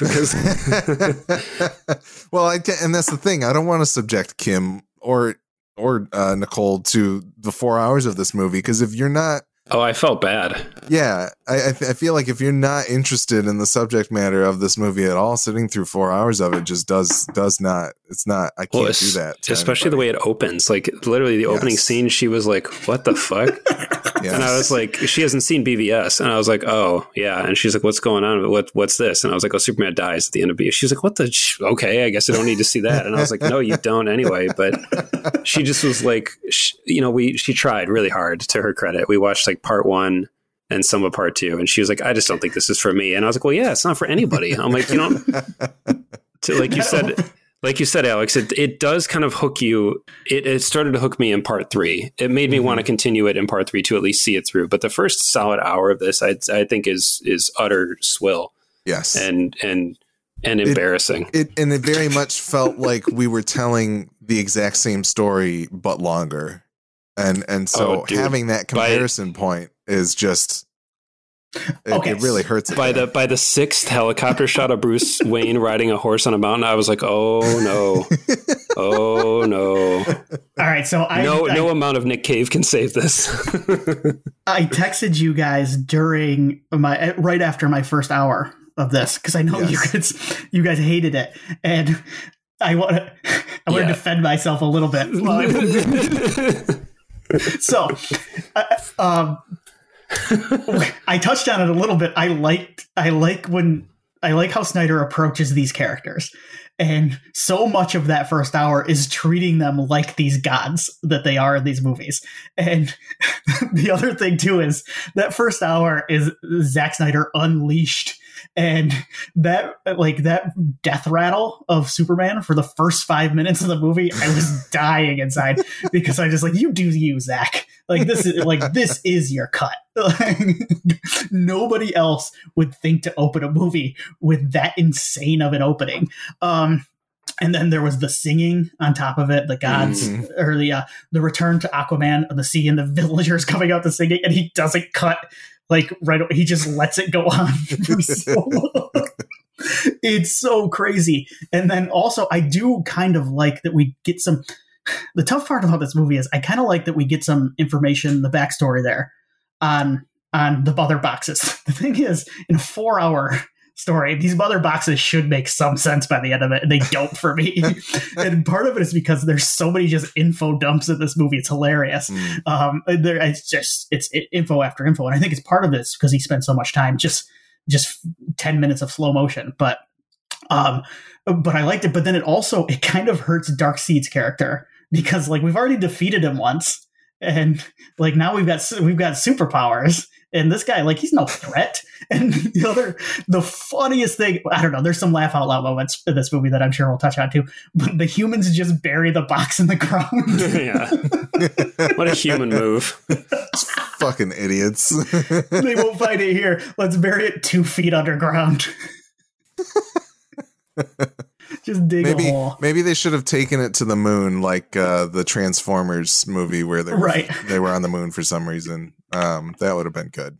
But no, I, and I mean, clearly, if you build a stronghold for it, he's going to zero right in on it. true, true. So just bury it somewhere in Ohio, and no one will find it. um, no, I I do think that like I had a lot less issue with the mother boxes this time around because of that backstory, like you're saying, Tim, and getting a little bit more about like what was going on with it. And then on top of that, like I think where the movie starts to click, and I think it's about an hour in, maybe it's a little bit longer than that. For me, the part where I was fully like I I finally pulled the roller coaster restraint down on my lap and was like, okay, turn the roller coaster on. was when was was in that uh very fun facsimile of the Lord of the Rings retelling, you know, where you get the the, mm-hmm. the big Amazons war. and the Atlanteans and the humans coming together to fight off Darkseid. And I think Yeah. I think that came together beautifully, and I think it is very much copied straight out of Lord of the Rings. But I think he did it really well, and it was fun to watch. And there was this like really buff looking Dominic Cooper like dude playing Zeus for some reason, and like watching all of them fight together. And there was a Green Lantern there. I was like, oh, this is really sweet. This is awesome. All the toys are coming out right now, and so You should watch 300, Alex, for sure. probably I think I'd probably enjoy it. Yeah, I'll go would. back to it. But I, I, yeah, I I, have think my that and Dawn are his best movies. Yeah, yeah. so it, ma- would it makes me sad that you didn't get to see 300 back in like 06 when it came out because it, it blew the doors off of the movie theater. I, I know it did, and that's kind of why I like haven't watched it because I kind of wanted the hype to die down, and it has certainly died down. I have seen Dawn of the Dead, and I liked it very much, but it wasn't given the oeuvre of Zack Snyder. It feels like the least Zack Snyder movie to me Definitely. for some reason. So you know, like I think that's kind of why I sit there. But um, I still have my Japanese copy of 300 on UMD that I need to watch, so uh, I'll report back as Snyder intended. yes, just as Zack Snyder intended in 240p. Uh, but um, but no, no, Tim, I think you're right. Like there, I think there are some very useful parts in that first hour, but I think largely, like so much of it feels like retread of what we already know. That um, that I don't. It, it was very hard for me to get through it and be like, oh, this is going to be a fun time. But I am glad that I finally gave in and let it wash over me at some point. Yeah, my once again, my defense was not that it was good. My, def- No, my defense was it was exactly what I was hoping for. yeah. Yeah. Um so how are we doing this? Are we doing it character by character? Or are we just just free? I you know. I think and I think from the flash I guess so let's finish off on the flash. Um, I The- really liked. Oh, sorry. Uh, uh, well, I was gonna, I was gonna go straight to the end. Is there anything before that? That was where wanna I was touch- going. Go for it. So the the final conflict of this movie, the way that it all comes together, is so much cooler than the Whedon cut. Absolutely. a thousand times and it like it made the whole journey worth it for me like i i even rewatched it right before we recorded and it did bring tears to my eyes because the visuals of it are so beautiful. And i was like Mhm. god this would look amazing on an imax. And just barry speaking to his dad and the the time traveliness of it all just the meaning of all of it feels like like everything coming together in such a beautiful way. And not only that but the fact that like barry's charging up to then push cyborg into the mother boxes where he has a very meaningful confrontation with who he, he is and who his parents are and stuff like that to him um i feel like all of that comes together so much more beautifully in this than than the Whedon cut so tim you you were about to say something about it like it no, I like I like the Flash running back time ending. Um, Mhm. the only thing I didn't like about it is I didn't know that everybody disintegrated. It, like yeah he never does a good job of showing it, and so like I was just like, oh, gross. but No, um, yeah. but it was kind of funny anyway. But um, I but I like it, and I also like it as a callback to Dick Donner's Superman, um, in a way. And I thought it was really cool. And honestly, if the movie would have ended probably with the with that, and then the Clark um, Bruce scene uh, on the farm, That's where it should end. Yep. I, I probably would have liked this movie as a whole. Um, but then it goes on a little longer. Mhm. But and I, I also think that a streamlined version of the Flash story that gets rid of like the Iris scene, for example, hmm might work better to lead into that final moment. So because it, a lot of it, a lot of the stuff with him is just kind of there to be there in some some cases. So well, and it's weird because he kind of gets used as comedic relief, right. but it's even worse in the Whedon cut, in my opinion, yeah, in a lot of ways too. So like I, I like that that kind of got dialed back, but also I totally agree. I think the Iris scene needed to go. Uh, Nick, what what were your thoughts on kind of the the whole arc of the Flash and that kind of ending? It uh, it it works. It, it, all works really well for me. A lot more, I think, than than Tim. Certainly, um, I I kind of like Ezra Miller as the Flash. Yeah, uh, which is weird because well, the Flash is my favorite DC character, and I think he has the potential to be the most interesting character because he has the ability to essentially he's to do anything right like mm-hmm. he is so insanely op and i think that's awesome because he he generally doesn't abuse it except for the first scene with him in this movie which is really weird and can't really i can't really forgive i think it's a really cool showcase of his powers like the way his shoes explode mm-hmm. and he pushes just pushes his way through the glass. I think is so cool. Uh, just the, the visual sensibilities. Like he's he's a character that Zack Snyder is really suited to to work with because his ability to demonstrate the power he wields uh, is really cool, and it doesn't make me question the physics of how he can move people around like it mm-hmm. should, because I think they would all be liquefied. But whatever you let it go uh, you know and and i will say real quick to that point the one thing that i did like about that iris scene is what you're saying here where he has to very gently kind of mm-hmm. reposition her otherwise he would just completely break her probably like is right that's a really interesting point but i also feel as though there might have been a better way to go about that than having him you know touch her hair and grab a hot dog if it had just been an anonymous person I yes. think it would have worked more. But the fact that they don't seem to know each other and they just kind of exchange this glance of like they have they have some chemistry when they see each other, they're just attracted to each other. Like that's fine. But yeah. he just comes across really gross. And yes. Barry Allen should not be gross. Yeah. Um, it in general, I think that the character overall, though, was was certainly benefited in this version over the Whedon one. The Whedon one has lots of creepy stuff of him and Wonder Woman, and mm-hmm. it's not funny and it's not cute and it's just really gross. Maybe he's just creepy, though. Maybe this Barry Allen is just creepy. Uh, yeah, I think that they, for some reason, lean into that. That he's yeah. just kind of a kind of a weirdo. They turn him into like Hollow Man instead of a hero.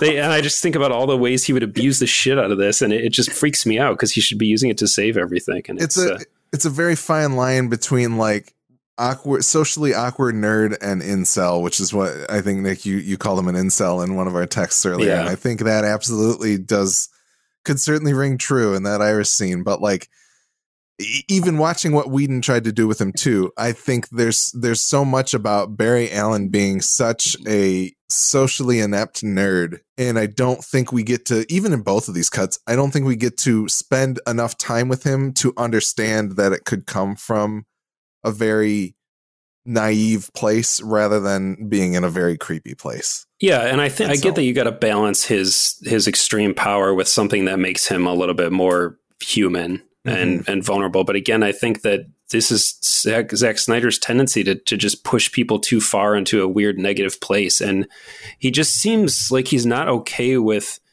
characters just being good. Like everyone has to have a weird, nasty bent to them. And I'm just kind of like, dude, like, oh, just let them be heroes, man. Like that's that's always been kind of the thing for DC characters is like they're they're they're better than us. They're better than men, and they're there to serve as an example for us. And like what I started saying earlier, that you get the you get the woven in bounce back dialogue between both of Superman's dads, telling him he's got to be like he's got to be the the example for the human race, and like they just make him a, just such an asshole, and it bums me out to no to no end. Yeah, and I'm not even I wouldn't even consider myself a huge Superman fan. When I was young. I thought he was dumb, and I thought Batman mm-hmm. was cool because he was edgy and dark and brooding and mean. And I think Zack Snyder and I were on the same wavelength when I was 16, and he was 45, and he's got the same takeaway of these characters that I did.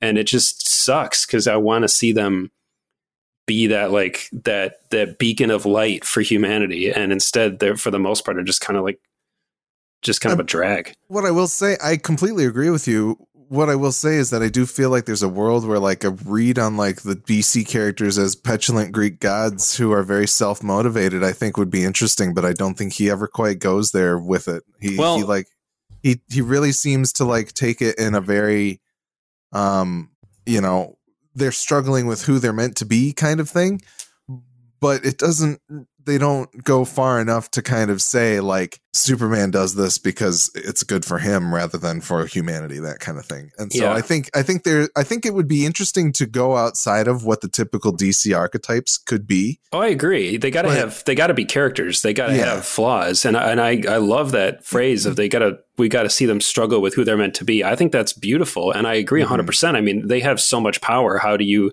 handle it? How do you deal with it? How do you try to live your life and and and exist knowing that? But I want to see it pay off, and I want to Yeah. see them. I want to see them deal with it. I want to see them come out the other side better for it. And I think it's part of kind of the bummer of not having origin story. I mean, it's tough because not having a Flash origin movie before this is awesome because you're like, cool, he's the Flash, great. Like he's got his powers. He's already good enough at it that he can run back in time. Sweet. Like we get that all in one movie. But you also don't get as much character, and I think th- this cut is certainly better because you get a little bit more of the stuff with Billy Crudup, and it's helpful. And I think Billy Crudup is really helpful in getting that across too. He's got some great lines, and he uh, he gives Barry that push, and and he, you know he has a little bit of an arc. You know, he gets his act together a little bit. He starts to get his job. He starts to put his life on the tracks to help out his dad, and uh, I think that's awesome because he could he could break him out of jail and no one would know, right? Like Yeah. he could have his dad free and nobody would know but the two of them, but he doesn't do it because it's not the right thing to do. And I think getting into that just a little bit more, the show, the Flash show does everything Flash better except for the visuals, which is kind of a kind of a drag because I, I do like this iteration of the Flash, but I think you, when you stack it up against the show, you're like, this is just way better. Well, and and uh, the thing that I will say is like the one in terms of origin stories, like Batman is the one where it's like we did not need to see that again. No, We kind of did get to see it again in Batman versus Superman, but because this movie doesn't reckon with the fact that we literally had a Batman who was branding and murdering people, hmm like having some sort of like how he got there would be great. And I think Batman versus Superman tries to say like Superman showing up and leveling the Wayne building in Metropolis does something to him that pushes him over the limit. But at the same time, by the end of the movie, he's very much like, I let Superman down in life. And it's like, what the fuck are you talking about, Bruce Wayne? And so so this it's movie, so it's this- so uneven. Justice in- League does not give a fuck about that at all. And this is Zack Snyder's Justice League. So, like, his theses on Superman and Batman are nowhere in this movie about, like, these flawed gods. We don't touch it at all. And so mm. I think that's one of the biggest failures here. Not like it, it's, and it's probably why I like this movie so much, this experience so much, is because we finally throw out whatever Zack Snyder actually cared about with the characters because he's got too many characters to deal with in this movie to to really reckon with the the vision that he had for these flawed gods. The So cut actually handles Batman a lot better, I think. Uh, not in terms of the action, but in terms of the character. He's got a lot more scenes where he's clearly like struggling with what he did, And there are like- a couple specific moments. Yeah.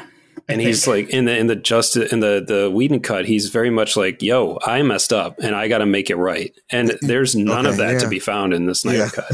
no, not at, at, all. And I miss it, even though Affleck looked puffy and shitty, and like the, the Joss Whedon has absolutely no visual sensibility whatsoever. The meat of the scenes is pretty good, and I don't Mm. like the weird. Man, he just felt a need to project some sort of romance onto Diana with every male that was opposite Yeah. her. Like literally, like Flash, Batman, and Aquaman all have weird moments with her. Yeah. and that sucks. But I do like the Bruce Diana as friends and coworkers dynamic because I think they bounce off of each other really well. Yeah, and honestly, I I kind of like I like it. I know what you're saying, but I like it with Bruce and Diana in that version because Diana shuts it down pretty quick, if I recall. For sure. and, it, it's it's a Well, really good. She really does good. so she comes in and kind of resets his broken shoulder and then it's just there's kind of this moment where she's like here let me and like the whole thing is just tin it's just it's Yeah. it's Joss's direction of it too for sure that turns it Okay. from like just being a helpful hand into like a kind Right. of kind of shit. But yeah, you're you're right though, Tim. Diana definitely is not interested. Yes. Yeah. I, I just to to cast a wider net. I really like the casting of almost every single hero. Like I think the the to an extent the weakest one uh, is Ezra Miller, just because he the Flash could have been portrayed better. But even then, considering what they're going for, he at least embodies it pretty well. But I love, obviously, love Gal Gadot. I love Henry Cavill as Superman. Uh, Momoa is beyond words and description. um, I think Ray Fisher really shines in this cut, and he has Yeah. a lot more to do, and I think he's really good. Uh, and I, I'm a I'm a big Affleck as Batman fan. I think he works really well. I think he's a really cool Bruce Wayne. Who do we want to talk about next? So, so I think I think going to one one thing I want to confirm real quick. Nick, have you seen any of the uh, Fantastic Beasts films? Yes, I've seen the first one. Oh, okay, okay. I would like to watch the second one a lot. Tim, have you seen both? Yeah, I've seen them. Yeah, I've seen Do both you, of them. do you think seeing the You know- second one kind of pushed Ezra Miller off a cliff for you, or like is that the is that the distinction here? Because I haven't seen No, him I either, just- and I'm okay with him as the Flash as well. no, honestly, it's weird. I just found him incredibly grating this time around, and mm. I don't know what it was. I just I didn't like his, and I think maybe it's maybe in between. I've watched the Flash TV show, and I am I do like the I like the Flash, and he's probably my favorite DC character. Um, I just don't like his interpretation, and Yeah. I just I, I find him I find him grating. So Okay. All right. I think we should probably move to Cyborg next because Yeah, he's such a yeah. big component of the movie.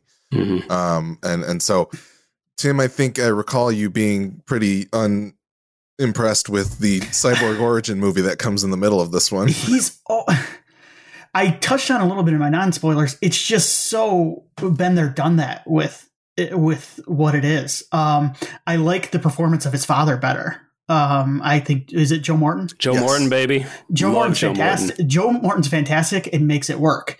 I think Cyborg is such a wet blanket throughout most of this, and it- part of it is just it, I've seen this story before a billion times, and I don't think I don't think Snyder adds anything new to it. And Fisher's fine. I mean, he's fine with what he's given. I just don't think he's given much to chew on. I, I was I was let down a little bit. He he gets more to do. Um, I honestly think it's it's another case of too much for me. I think I think it would have been better served to maybe just have that football scene being kind of his origin story and moving from there. But then we get I honestly, so you touched on it too, Nick, when you talk about Snyder just wanting everything for these characters and then not making them good people either. But there's the scene, his his superhero scene, his his Robin Hood scene, if you will. But he apparently has uh, first of all, the most insane visualization of the stock market I've ever seen, which is a bull and a bear fighting each other. The unforgivably stupid. little Um, uh, little on the nose, huh? yeah. Anyway, so we get this. We get uh, we get this. scene. So apparently, Cyborg has all of the all of the powers at this point. He's like the best. Ha- like he has all of the powers of all the hackers ever, and he's also the Matrix. And so he can he can see everything, and he sees um is a mother and her child Yeah. at the ATM. They can't get money, so I he's got sitting there. I, real quick. I got a great idea where I was going to take all of the footage of him watching all the the stuff of them and cut it to Iris by the Goo Goo Dolls because I think it'd be a great. it's a nice Music video. callback to earlier too. Yeah. Mhm. Yeah, cut, So- cut the very uh, intro scene also to Iris. Just So invade this movie with Iris. so he's sitting there watching them and he invades this woman's privacy and he he goes back to watch watch what's happened to her but it's it plays i don't know if it plays out the way it's expected or maybe it's just Zack where it's like he has to make sure this woman is woman is worthy of his help before he steps in and then creates money for her i think he thinks it's like a great character moment i think cyborg's an asshole here um so I, I just it didn't do anything for me. Like I said, I think that he has more to do in this, so that's nice. But I also I don't think it's much of an arc because he he kind of doesn't like his parents at the beginning, and he kind of likes them at the end. It seemed like I don't know. It's it's fine. He's fine. But isn't isn't that again the most sixteen year old boy idea? Right. What can Right. Cyborg do to be a good person? He can put cash out of an ATM into someone's hand. Like it's it's it's Edward Furlong in Terminator 2. Like this is what a teenage kid would think is a good gesture.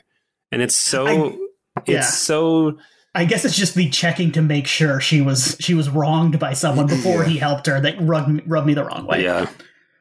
Yeah, that's a little and felt very Snack Snyder. It- Vex, this very Snack Zack Snyder. Snyder. I like it. Zack the Snack Snyder, as we know.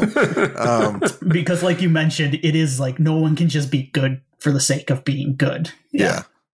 I Um, I disagree only in that I think that from my takeaway from Cyborg is that he was he was a guy who had everything going for him as a human. He had he was an athlete. He was a genius. Uh, he had the brightest future, and then obviously he got killed in, a, in an unfortunate accident. But then brought back to life as this kind of horrifying, uh, screaming, disgusting mishmash of of man and machine. And I think that my my thing was that he was so angsty just because he he doesn't know what he is and he doesn't know what purpose he can serve in this like Frankenstein form. And I think, but the end of the movie when he has that moment where he says, "Well, the the minor beat when he fixes the ship," I think is really Mhm. good. I liked that a lot, and his his recognize his recognition that the ship has a purpose and and he helped it achieve its purpose. I but then- fucking hated the Affleck insert where because Cyborg goes, "Flight is its nature," and then Affleck goes, "Yours too." like, yeah, you're right. it's like, dude, he just lost his dad. You don't need to step into those shoes immediately. Like, it's it's all right, Affleck. the line, all the line on its own, yeah, it was. I thought it was a good line, and I was like, "This is interesting." And then I think him at the end when he when he says he's not. Uh, does he say I'm not broken or I'm not? He has some line like that when he's inside the mother box where he re- he realizes that he he can. I think he says he's not alone, right? Because it's his parents saying that we can stay together, and I think Something that's like what he that, says, yeah. Yeah, I, I yeah. thought so. Clearly, it didn't have that as much an impact on me as I'm as I'm expressing. but this was probably also on viewing session number three, and it was probably midnight. Um, either way, it it worked better for me because I think I understood that. Like, okay, here's a character who's who's kind of rediscovering his his humanity when he maybe thought he didn't have any left. But I think that it could have used a little sprinkle of the Whedon cut in there because his exchanges with Superman at the end there are really good. yeah, And I Yeah. think that the the big we'll talk about it, I guess. Cyborg worked better for me, I guess, than Tim. And I, I liked I liked Ray Fisher. And I think maybe I'm a little bit a little bit biased going into it in that I know he got kind of shortchanged really hard. And yeah, he was probably pretty satisfied to see this this character get get the the what he the, signed on the story being yeah exactly that they, that they set out to tell Yeah. No, and I, I, I I think I'm closer to Nick than I am to Tim on this one. I did I did enjoy the cyborg stuff. I just feel as though some of it could have been explored elsewhere, you know? well in- yeah in the an football origin. scene didn't need to be five minutes of But I Yeah. don't want to see another two-hour movie about a bummer character. Like I- this is and what I'm I- saying. Yeah, I- you're you're right, I think. yeah. And It's, so wasn't Cyborg a lot more fun in the comics? Am I wrong? yeah i mean he was a teen titan and i think Yeah, that he was cool. I think he w- could be going forward because I think it ends on a note where he's like, okay, cool, like I could be a superhero, and yeah. his powers are sweet. I mean, he had some awesome action sequences for sure. mhm. I think it was a lot of fun to watch that character. yeah. But yeah, that's that's all. I suppose. Um let's see. Is there anything else cyborgish that we want to touch on? No, I'm good. I think just the the diversity of the Justice League is pretty awesome too. Like there's there are people from a lot of different demographics on this team.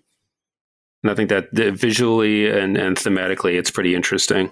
Yeah, We're not just Yeah. staring at a bunch of white guys in different costumes. that's true. That is very true. Um the I will say in terms of visuals, like you brought up Cyborg, some of his action stuff. The way that his flight looked, I thought really was weird at first, but then like watching it again, I thought looked really interesting, and I don't remember it looking the same way in Whedon's cut. No. The effects with like the jets and things that Yep. were all over his body. Yep. Um, and I also really wanted to quick on the touch that like I think Steppenwolf looks way cooler in this version too. Yeah. Yeah. I like his tiny little face in the, you know, the armor. He reminded me of like a pug for some reason. he had like this little face in this giant body, and it kind of like a Goomba, and it made me it made me laugh. But yeah, he does look way, but he's way more intimidating. His voice is way cooler. Mhm. His design is cooler. He actually seems like a threat. And I just thought he was kind of a goon in the first one. Yeah, like the and even just like I feel like the weird like Romanish kind of armor that he's in in the Whedon cut just kind of is very blah, but in this one like watching this like weird spiky spliny kind of Rippling armor armor. yeah like able to like cut off the arrows of the amazons and stuff like that like i thought it, it just it looked way cooler and I, I really appreciated that fact as well um in terms of more characters to touch on, like uh, I don't know if there's anybody else that has like a Superman is probably the ne- the real only other like big one that has like kind of a big difference in this movie. Um, Nick, I think I remember you mentioning in the in the final act, you feel like Superman's performance is very like shortchanged compared to the Whedon cut. Uh, did I read that correctly? Yeah, man. I'm really bent out of shape about Superman in this movie. Like it it well his his death it's kind of a bummer because his death really doesn't have the impact that it should because we didn't get to spend as much time with him and he is just kind of dour throughout BVS anyway. Mm-hmm. And when you set up Superman to be like the wrong guy, like the bad guy in in some ways, you're you're making a you're making a I would say a fundamental miscalculation. Like if there's if there's a character that shouldn't really okay, kind of rewinding uh, just a skosh to something Tim said earlier, uh, or uh, something I'm sorry you said earlier, Alex, about the kind of petulant Greek Roman god interpretation of these characters. Yeah. I think that's an awesome idea. Mhm. I think that's an awesome comic book idea. Mhm. I think that would be a really cool thing to explore in that medium. But if I'm going to get one shot at a Justice League movie that is going to be for the general populace, for you know the entire movie going public that spends millions of dollars on movies, just cut the shit, man. Make Superman a good guy. Make him a really good good guy, and give us something to to feel good about. Give me something to look forward to. Let me feel the way watching Superman that I do when I'm watching Chris Evans play Captain America. Like, man, this is a good dude. Like, or like watching Tobey Maguire play Spider Man. Be like, hey, this guy's going to do the right thing. He's going to find a way when all the odds seem impossible. And he's going to pull it off. And I don't feel that with. I feel that with Superman and Man of Steel for the most part. I think he kind of got it for the most, except for the ending, and everybody's you know gets they, they have their opinions on the end of Man of Steel, whatever. But I just don't. I felt that way with with Whedon's cut of Justice League because Superman has actual Superman e lines, and some of them don't work. Some of them are really corny, and you're like, okay, you leaned a little too far into it. But he has he has kind of cool little mini exchanges with a lot of the Justice League members in the Whedon cut that he does not have. They're straight up not in this movie, Mhm. and I felt that really missing. I missed his little exchange with Cyborg when they're quickly assessing the blowback from the mother box. I think it's really cool. I miss him and Flash saving civilians because I think it works really well. I don't think the extreme deviation of highlighting this little random family in the theatrical cut works at all. I think it's terrible. You don't need that. But I like the idea that he's like the way he he, he literally just hears them because he can hear everything and he's like, "Oh shit, there's civilians. We got to go round them up real quick." Like I think that's a really important thing to include. Like Superman would find a way. He would make time to make that happen. And Yeah. uh, Watching superheroes save people is kind of fun sometimes. It, it, turns out. Right. Yeah. know? And you don't have to do it. You don't have to make it a, a 10 minute sequence. It can literally be two minutes. Cause like, I think Whedon, did, Whedon does, he has the best joke in across both Justice Leagues is when the Flash does save that one family and Superman flies by with an entire apartment Yes. building. It's incredible. And it made me like belly laugh in the theater because I was like, it's so perfect and it's so perfectly done. Mhm. And like, just, give me a little bit of relief and, and show me that oh man like superman you know like even tim said it going back to to richard donner's stuff like superman did improbable stuff that you it's easy to laugh at but at the same time it's part of what makes superman superman. He finds a way to do it when no one else can. And he doesn't do any of that in this movie and he just is kind of kind of a drag. And i don't like the black suit. I don't like the lack of meaningful interaction with with anybody. He just doesn't seem like himself at any point from when he wakes up or all the way to the end of the movie. And I don't know. It just is a it's just a bummer because I looked forward to that after how he kind of played really well in the in the theatrical cut of Justice League. I was like, okay, I know we're just building toward the return of Superman, and it just felt like he never really came back. And it's uh, it really bums me out. He shows up just basically as a literal Deus Ex Machina at the end of this movie. yeah, to like really meanly go after Steppenwolf too. Like, Yeah. I get it, you want to beat the shit out of this guy. That's cool, but like, I was like, geez, it's too much. Like, you got him, you got him on the ropes, Yeah. dude. He cuts his fucking horn off with his Yeah. uh, with his laser eyes. Right. He does get to use the fucking uh, cooling breath, which is something we brought up on our Batman versus Superman episode because we were like, "There's this fucking burning building behind you. You can't stop burning the building. Like you saved somebody out of it, and nobody else is in it, but he couldn't cool the fucking building down with his cold breath." And he does finally get to use it in this movie, which is great in both in both versions. But Yeah, um, you know, I don't know. Tim, Tim, what did you think about Superman in this All movie? right. So I did rewatch Man of Steel and liked it more than I did a while back. My and I don't. I'm not going to rehash any of the ending stuff because honestly, I, uh, I don't care anymore. Um, it's just my my issue has never been with him like Zod's snapping Zod's. My issue is uh, the family doesn't move. Yeah. like they just stand there. Yeah, Like, Superman's away. buying you time to get away. you could Um, anyway, run. my issues with that, and I think my issue with his Superman, uh, Snyder's Snoop's version of Superman as a whole is I can't get a grasp on it. Hmm. And I think some of it has to do with studio interference because Yeah.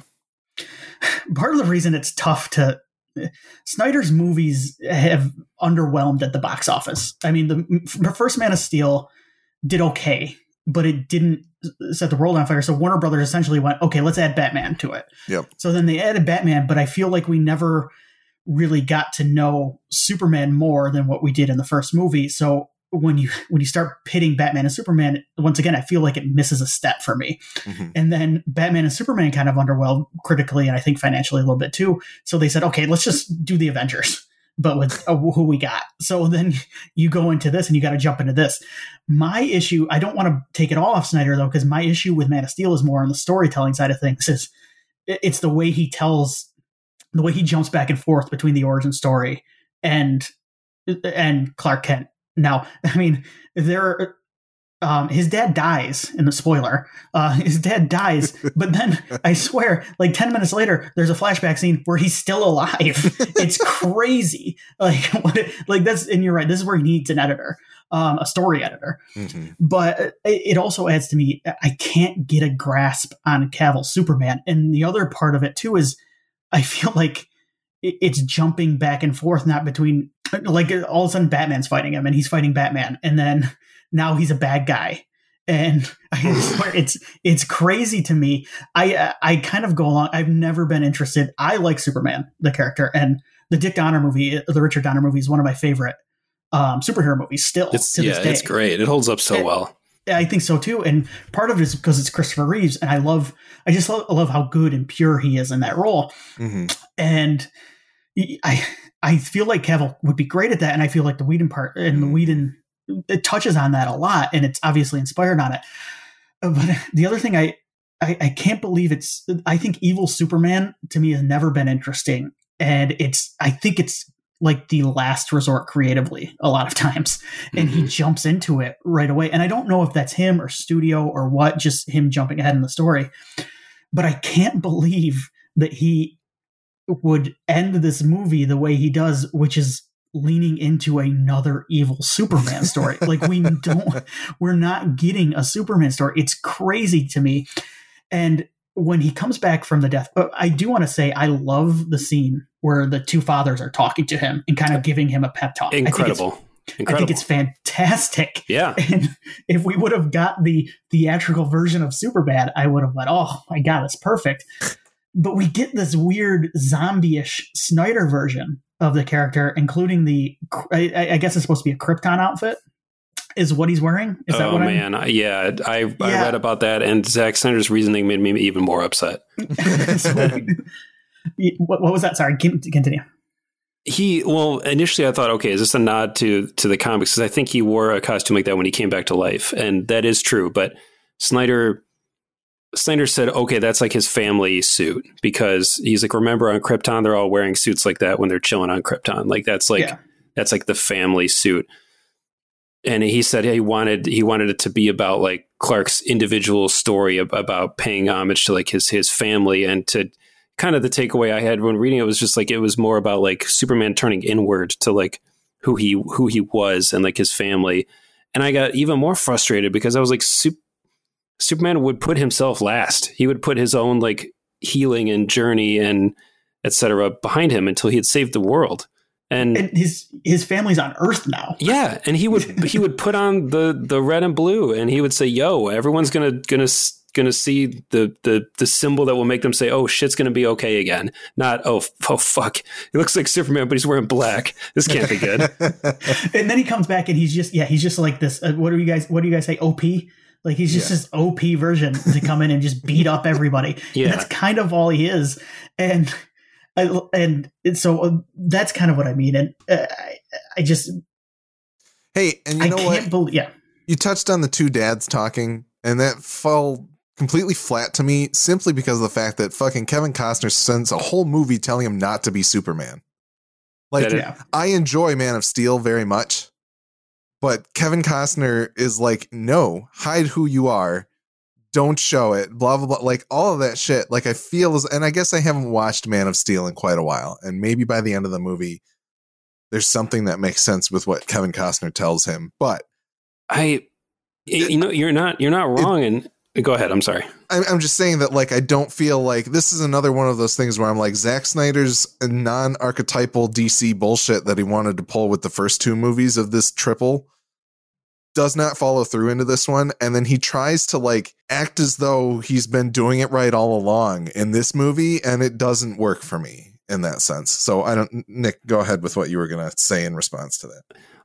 I- just said earlier that I feel like Zack Zack Snyder gets really close. He gets so so so Hmm. close to these characters, and I think that what he was trying to do in Man of Steel with with Pa Kent is be like he would tell he would tell Clark, "Don't be be Superman when you are ready to." Is kind of Hmm. the way I was trying to take it. Like, don't let the world rush you into that. Don't think that you need to rush into trying to save everybody until you feel it's time.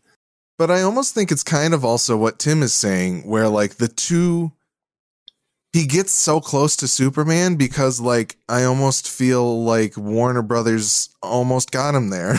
Yeah. Do you know what I mean? It's like the Zack Snyder's tendency to tear Superman down and drag him through the the dirt is one thing, and that gets shown through a lot of these the first two of these three movies. But I feel like in the third movie, it was finally one of those things where he's like, I'm not going to fight this fucking fight. Plus, also Superman's not in this movie at all, so fuck you guys. Like he he doesn't have to deal with that fact but even though like by the end of the movie he needs to or you know when when superman has the the you know his two dads monologue or du- duologuing i don't know what even you would call it it it very he's trying to ha- it's almost like he tries to have his cake and eat it too and i guess maybe that is part of the studio's fault and i shouldn't be so mad about it and i'm not But mad so- about it because it doesn't matter but But some of it to me is, is Snyder's fault too, because we spent two movies now grappling with the final scene of Man of Steel. like we've we seriously have like Batman versus Superman is all about the that final scene in Man of Steel. Yeah. And then this is him, yeah, him kind of grappling with that as well. And it's it, like because he's he's essentially he's Zack has now just moved every battle away from people to the point where it doesn't make any sense why they're happening where they're happening half the time. So he just doesn't want to deal with it, and it's fine. But it's uh, it, and then yeah, it just it, at, at a point like I would just I just want Superman to be Superman, Zack. Yeah Like, and I'm ready to move on. And I'm hoping this next iteration, this uh, Ta-Nehisi Coates iteration, Mm. I'm just ready for a new take on this character. Yeah, please. And I, I really, I really do honestly wish that they could keep Henry Cavill. I don't know what the plan is. Uh, I keep hearing it seems like there's rumors every other month that he's that he's back and and some that he's not. But I think he's really good, and I think that the, Yeah. the Snyder cut demonstrated. Or I'm sorry, the Whedon cut demonstrated that he can handle that that cornball dialogue and kind of make it work for him. Yeah. And uh, he can he's certainly got the physicality he's got the look he's got the charisma and he just needs to he needs i think a better direction to have some better chemistry with amy adams. But they have kind of a kind of a playful thing in uh, man of steel but then they just it never it falls so hard after that. And i think that it, it's just a, mis, a misdirection because i think he's certainly a capable actor I would have dumped him after he wore his boots into the bathtub in Batman Yeah. versus Superman. But jesus um, that scene but the only other thing I was going to say is I read that um, Vanity Fair piece with uh, by Anthony Breznican. It was an interview with Zack Snyder before the cut released, and um, they touch on the fact that Snyder wanted to have a plot line where Bruce was with Lois uh, after Superman died. It's like, Jesus. yeah. what an So- asshole man Like, what is so this I- guy's problem who hurt Zack Snyder So I have to say, like, maybe Warner Brothers did like trying to have their hands in the mix quite a bit, but I feel like the medium that they kind of almost ended up at with this third movie finally works. But you know, without we have two movies where it didn't quite work, and it kind of we we had to suffer through it. So Yeah, I don't know. In the one, the only Bruce Lois thing, the only other note in in the Whedon cut, they actually have a, a plot point that makes a ton of sense. That it makes no sense why it's not in this movie. That he he goes and ha- Lois is his ace in the hole. Oh, yes. He goes and Yeah. retreat. He has Alfred hang on to her until they need her because he Yeah. knows that she's going to be the diffuser if they need it. And Lois just happens to be walking by, and also doesn't seem particularly excited to see Clark in this one. It's Yeah. It's it's I- so think- weird. it's her grief walk, right? Is that like her, yeah, her she goes to the monument. Yeah, But it's so weird that she doesn't notice that there's a battle going on, like Explosions. nearby. Yeah. and it also this cut makes Batman like, where is Batman for most of this battle? yeah, and and the Whedon cut at least gives him a. It, it also plays into Bat, Affleck's Batman being kind of three or four steps ahead of everybody else, and and being it kind of plays into his detective Mhm. uh, detective aspect of his character too. So it's nice. This one, yeah, I I didn't understand this Wi- at all. Willie had a great point. I think I think it was either I- it, it might have been you, Tim, but I think it was Willie had a great point in uh in uh our Batman vs Superman episode where like once fucking Doomsday shows up, Batman's mostly just hiding because that's what he should be doing in that kind of situation. And I feel like yeah, that's kind of that's kind of Zack Snyder's impetus with with, Can with we- Batman. In this that's case. that's the Batman stuff. And in the Snyder cut of this that I did like is in the final battle. He's kind of like, all right. I'm going to lead them all away. I'm going to die if I have to. That's cool. And then he just kind of is picking off like perimeter, periphery characters because that's all he can do. he can't be in the shit with with totally and i think that's super appropriate and it's nice that he didn't put uh, batman into like a, a sucker punch mech and have him in there i mean he kind of he kind of gets a little bit of that in the middle there when he's in like the the Knightcrawler but Yeah. but even that's a little more digestible because you're like okay he's in like just a, a big like excavator basically Yeah. I do like in the final battle. He's like, "Yo, you guys, I'm gonna just kind of come up with a plan, and I'm gonna I'm gonna root, cheer you guys on from the outside, and I'm just gonna take off some of these dudes on their stationary guns." yeah, Can we talk about? Can we just move to Batman now? sure. yeah, Yes. Okay. Cool. Tim, what are your thoughts on Batman? so I have grown to love Affleck's kind of schlubby Batman. Yeah. like he's he's kind of he's I He's the Batman we need. he's so cool.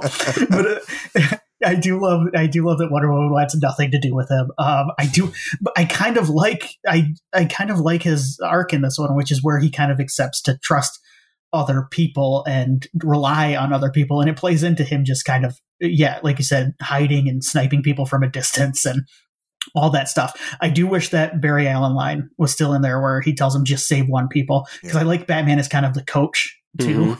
Yeah. Um, and I've I've always liked that with his like his Batman team in the comics as well, with like Nightwing and stuff. Mhm. Um, I like Batman as kind of the coach figure who who recognizes that he can't do it all, especially an older Batman like Affleck's Mhm. seems to be. Um, I do you touched on it. I do wish they kept him uh, keeping Lois around. Mhm. What was the other thing? Oh god, we got to talk about the nightmare sequence at the end because it is a nightmare. let's let's uh, we can we'll, we got that'll be our final Yes. Okay. Let's end on that high note. Yeah.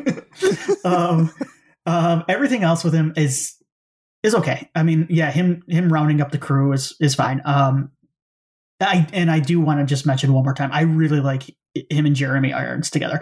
Affleck always has pretty good chemistry with Mhm. um with other actors and in superhero movies because he's got great chemistry with Jon Favreau and Daredevil. And I could have watched an entire movie of those two together.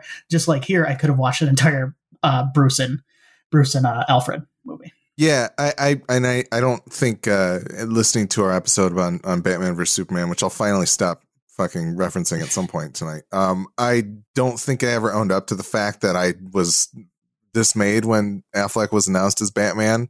I do mention that I liked him in that movie. I like Affleck Batman. I think he does a good job with it. And as as Tim said, Jeremy Irons is fantastic as Alfred, and watching the two of them together, I think is very good. And just kind of like, um, but what I will say about this movie is that I feel like the arc that Tim is speaking of is very much an arc that grows from Batman versus Superman. Yeah, Because in Batman versus Superman, it doesn't feel right, even by the end of that movie when he's like, the the line that I already said of I failed him in, in, in death or in life or whatever, whatever he says about fucking Superman. Like they've been best friends since they were in kindergarten or something. But the it doesn't work for me that like this movie is basically him being like, "All right, we're good. We can all come together. I got to pull you guys together. We're great. I'm dad. This is all my stuff. We're going to have fun and go take care of this thing." Like it doesn't I just don't think it was a very natural growth from where Batman was, and that's kind of unfair because it's not judging this movie alone, but it almost just feels like this is beat 3 of an arc that is in its own movie away from beats 1 and 2, and I don't Yeah. I, I didn't appreciate it as much, and especially And I- that I- fucking line with Cyborg for me just ruined it for some reason. I don't know why. and I do think his his version of the character is hurt not by not having his own solo movie, not an origin story, just a movie. Yeah, So yep, that's fair. Like he, uh, he even even simply like the the dealing with the Robin yeah, shit to understand what could have led him to be the I'm going to fucking brand people with my bat symbol. Right. I think would have been very helpful in with Batman vs Superman and this movie. So, you know, Nick, any thoughts on Batman? I, I like I like Ben Affleck Batman a lot. I think he and Henry Cavill have cool chemistry too. Like the the scene Yeah. at the end, I think that they they would play well off of each other in the future. And uh, the the I work for Alfred line is really good, Mhm. and they they do have a really fun mentor mentee kind of chemistry that uh, especially in regard to the jet that he's trying to get working. I think that's a cool little tiny tiny blip of a subplot that I, I enjoyed. Uh, Even just the fact that this Alfred is like, I'm gonna help you make these gadgets and shit is awesome. Yeah. Like you get a little bit of that from Michael Caine, not necessarily helping with gadgets, but like helping him figure shit out. be like a Uh, project manager. Yeah. Yeah, uh, but in this movie, he's very much like, and in Batman vs Superman, he's very much like working on the gadgets and Yeah, trying to get them techie. working. Yeah, for sure. I really yeah, like I, I I've always, I've been, uh, before BVS came out, I was clamoring for like a middle aged Batman because I was like, I want to see this take of someone who's been doing it for a decade or two and who's Mhm. who's tired and who needs a little shot in the arm to remember why they're doing it in the first place. And so I, I think that he he encapsulates that really well. And I would love to see a little bit more of it. And while I am excited for and, and interested in what the Robert Pattinson Batman movie is going to be, I'm going to miss the like 40 something Batman. I think he's fun to watch. Yeah. I think there's a lot to explore there. I want to see the same thing with Spider Man too. I want to see the dad Spider Man, uh, you know, dealing with all the that midlife stuff. I think that could be a lot of fun also. But obviously, you don't want to go as dark as you can with Batman. Yeah. Uh, I think Batman's action was way better in this one, though. The bat, the whole Batmobile chase sequence and uh, et cetera is is longer in this cut, and I think it works a lot better. It's a lot cooler, and it shows off that Batman can be a badass. He just needs to be behind the wheel of something, or uh, you know, have some machinery with him. the The big the big shot of like the five of them coming together uh, around the Batmobile in this ta- in this cut is so sweet. That's not in the theatrical cut. yeah, yeah, That, I, that that action beat, I was like, whoa, that was really cool. absolutely. Um, the how are you guys doing on time? I know we're going really long. Are we okay? Yeah, whatever. I'm not going anywhere. I'm Yeah. I'm interested in winding down, but Okay. Yeah. well, and that's the thing. Like, I, I think we can hit on. I don't think we're know that- speaking to the most problematic characters now. Yeah. Uh, well, uh, I have one that we can get to, but uh, in terms of the main players, uh, I think Wonder Woman is great. You know, like I still think Gal Gadot does a great job. This is certainly. It was nice to have this kind of be the final taste of her that we maybe get instead of Wonder Woman 1984. Yes. I do want to say too. I know that um, that scene is very Snydery at the beginning. The the her killing the terrorist and splattering them all over Uh, yeah, scene, but I like it because that's also the scene where she talks to the little girl, right? Yes. And and I really was I was kind of taken aback by that because I didn't. It was one of those things where yeah, I didn't know Snyder had it in him. It's it's very heartfelt. It's it, it hit me. I thought it was great. Um, uh, that was it. It reminded me of why I liked Wonder Woman so much. Yeah. Yeah. Um, I don't know if there's a whole lot else that changes with her Oh, and- in this. Oh, her music still rules. Her- her- Well, yeah. When it when it gets a chance to be in the movie, that whole okay, the ancient lamentation singing is just awful. It's so bad, and it, it, what a tone, what a tonal shift for that character. Because I agree with Tim, her her like main riff that she has is so sweet, and it gets me amped up to see what she's going to do. And when it started doing that shot of her up on that statue above the the bank or whatever, I was waiting for the theme to kick in, and I was like, "Hell yeah, here we go!" And instead, this wailing kicks in, and the subtitle popped in, and I literally ran my hands through my hair, and I was like, "Oh God, Snyder." Here we this is going to be it, right? This character's not going to be fun. She's not going to be hopeful. She's not going to be smiling. She's going to be down and dour, and that's a lot of what we got again. And I was like, "What the shit, man?" Because she's so fun in the first Wonder Woman movie. Like mm-hmm. she she's great, and she has maintained this cool heroic optimism uh, throughout most of her appearances, and I think I think she's a natural at it. And then to just bog that down with this crappy, bizarre musical choice, and also just the whole color grade in this movie, pulling all the color out of everybody's costumes yeah. and everybody's effects. I mean, what are you trying to do, man? Like she was, she had such an ass kicking theme, and then it made me really hate the rest of that bank sequence. Whereas I thought it was pretty cool in the Whedon cut, it was also way too drawn out how many times do we have to see this guy look at his gun and then have her not just just grab the thing, break it, and and haul his ass out of there? Like, come on, man, cut the shit. It just went on for way too long. But I do agree with Tim that that nice little beat at the end was cool. Right after she exploded a terrorist and threw him out the window.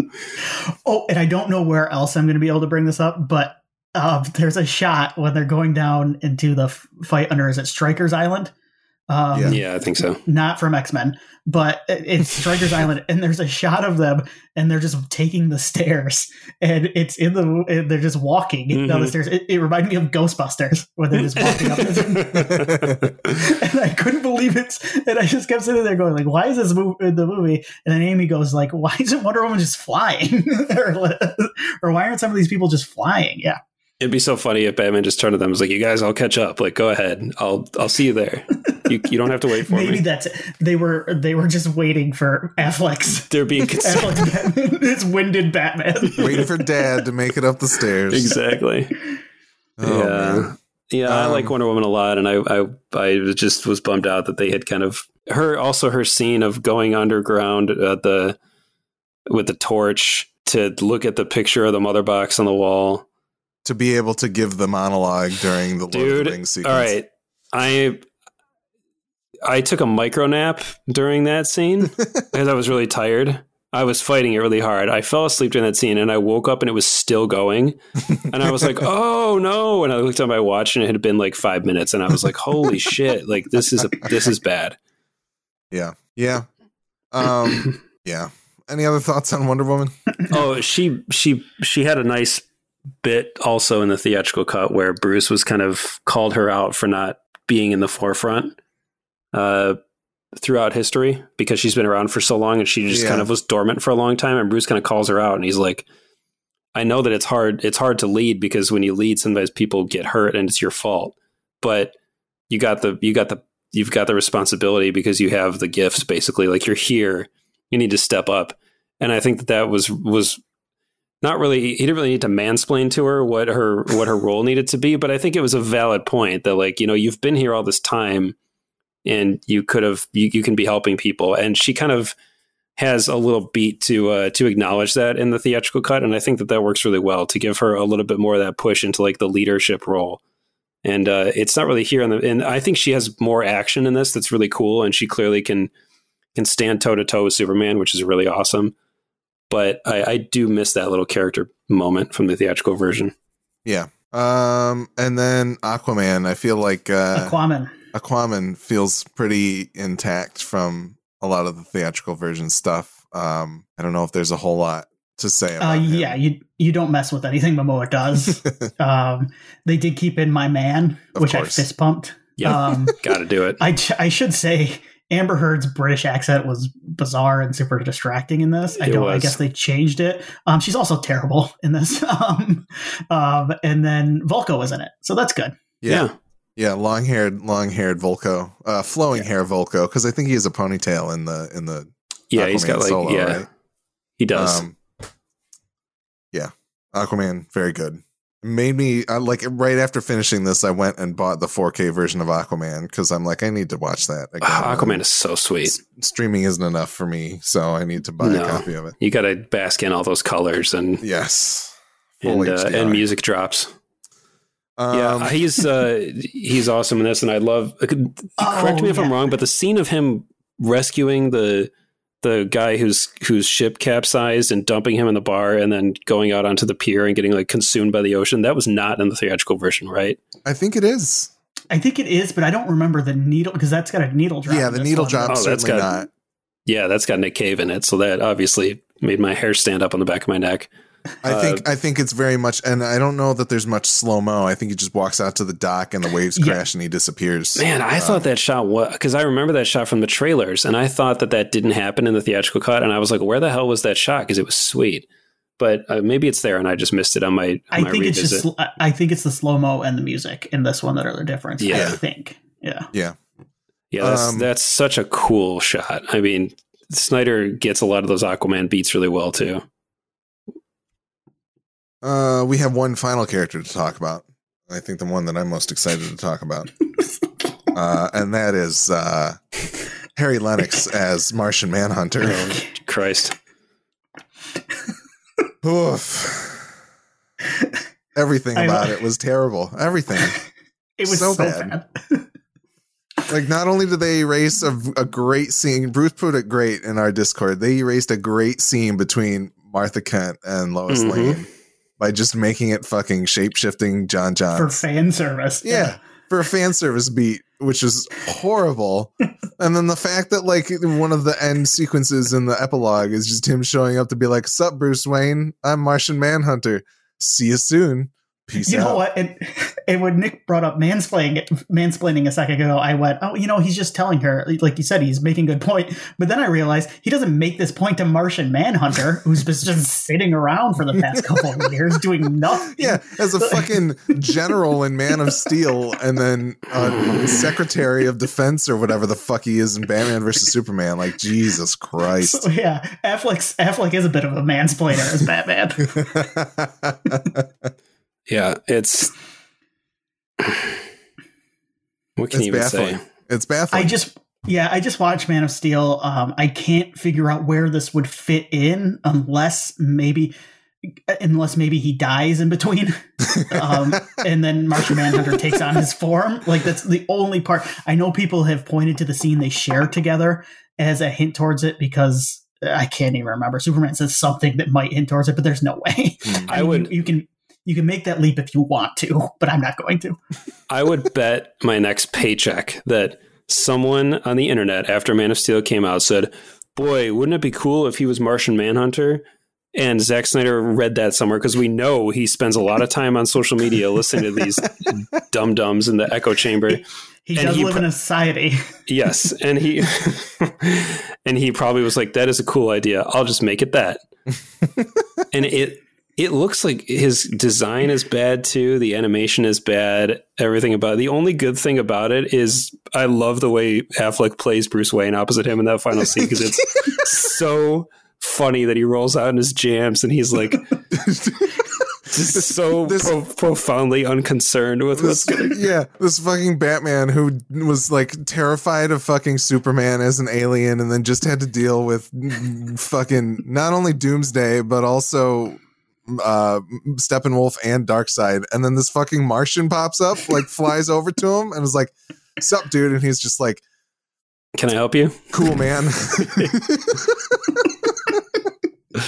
It's God. so great. And then he just goes back to bed.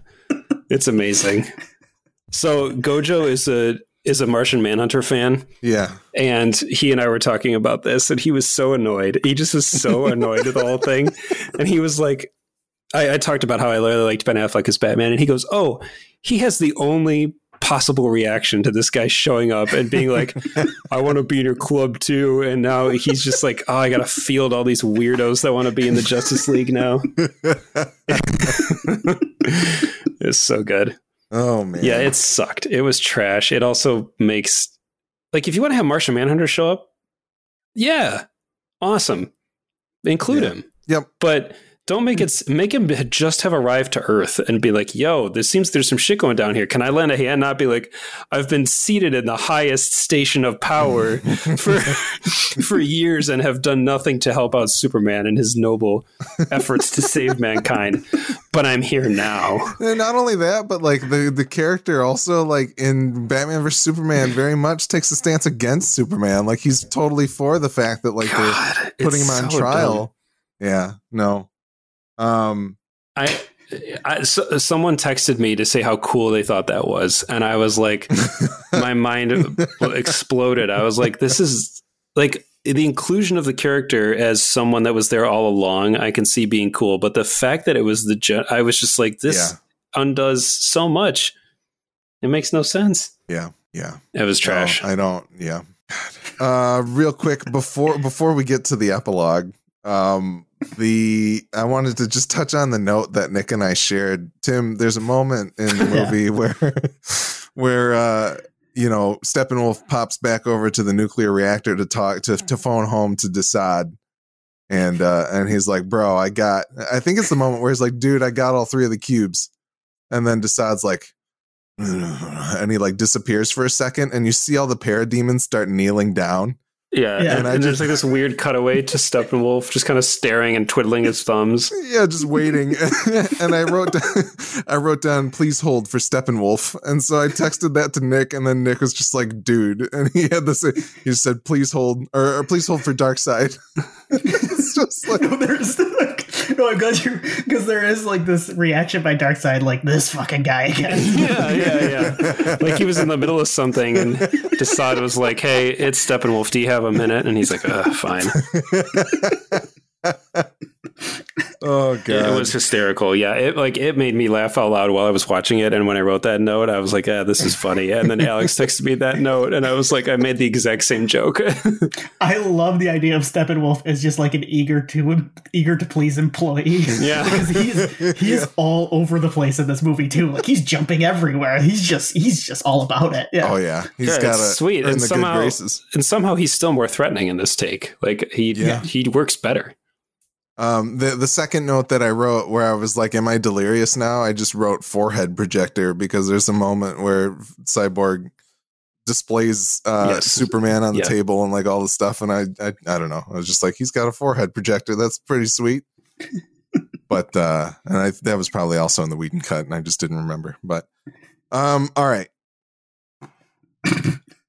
let's get The to the epilogue. um which once again i'll set it up for people. Visits the nightmare that batman kind of started having in batman versus superman. Uh we get a very uh sepia toned world with um with batman in it. Uh and it very much implies i think one where doomsday has come to or no excuse me darkseid has come to earth right? And superman is Yeah. presumably working with him or in an evil fashion for Yes. some reason. I don't know enough about DC Comics to know why this would happen, but um It wouldn't. well wait, I do know why it would happen. It's because Lois Lane died. Lois is the key. Lois is the Lois, key yeah. and she died. Uh, and so we get to not only see um, that for some reason Joe Manganiello's Slade Wilson has joined Oh, forces with, with Batman. Sorry. And you also- just reminded me. You made the sin of reminding me of Jesse Eisenberg, and which is also a sin this movie commits. Yeah. Yes. Uh so not only that, it's it's the crew that shows up on this bridge to like talk for 30 minutes for some reason. Uh we've got Batman there with Jared Leto's Joker and then I believe uh the Flash is there and Mera is there and Slade Wilson is there. Did I miss anybody? Is Cyborg there? Did you say Cyborg? He is there. Cyborg is Okay. also there. Yeah, he's got he's Yeah. got the brown tarp over his body cuz uh Yeah. he shines too much in the sun. But yeah, uh I could have done without this entire epilogue completely. Yeah, I thought this was terrible. I thought this, I like, I thought this hurt the movie big time for me because I really, I liked it ending with the um with the scene on the farm between Bruce and where he's like, I bought the bank. I like that ending. I Yep. thought it was, I thought it was fun, and I think those two work, and it focuses on the two characters that we've been with for the last couple movies, and then for them to introduce a evil Superman again is it's just it's lazy. It's I don't understand it. And then to bring back to bring back Leto's Joker, I can't. Sorry, I'm just laughing. You know, I think I like his makeup a little better in this. Uh, Yes. it, it's it's it's cheaper looking, but it's also it it's less ridiculous than his his his gold fronted or whatever from his last from his last iteration.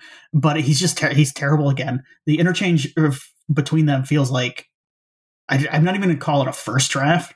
Like It's fucking like fan al- fiction. it's like it's just it's the vomit draft like whatever came into his head that he would think these two characters would say i do kind of affleck is good at delivering fuck so i don't mind Hmm. batman saying fuck but um but the, it just goes on forever and it takes so long and and at the end of the day it yeah it hurts the entire movie for me because i was also ready for it to end at this point and it, Yeah,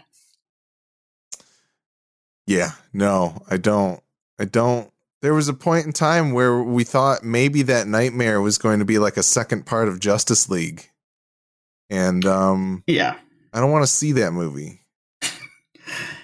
if he wants to make some sort of Elseworlds animated movie to throw on HBO Max with this stuff just so he can get it out of his system, I say go for it. But I'm not super interested in it. And you, you just reminded me. I don't know how you can split this thing into two movies. Like this is one No. movie. Yeah, no. Yeah. There's no way. It's not like it's either a one 3-hour movie and then another 1-hour movie or it's one full movie and yeah, no. Right. I don't think it I don't think it works. Unless you like revive Superman in the middle of the movie like in yeah, no, I don't think it works. Uh Nick, did you have any thoughts about this wonderful art in the at the end of the movie? No, man. it's student filmmaking.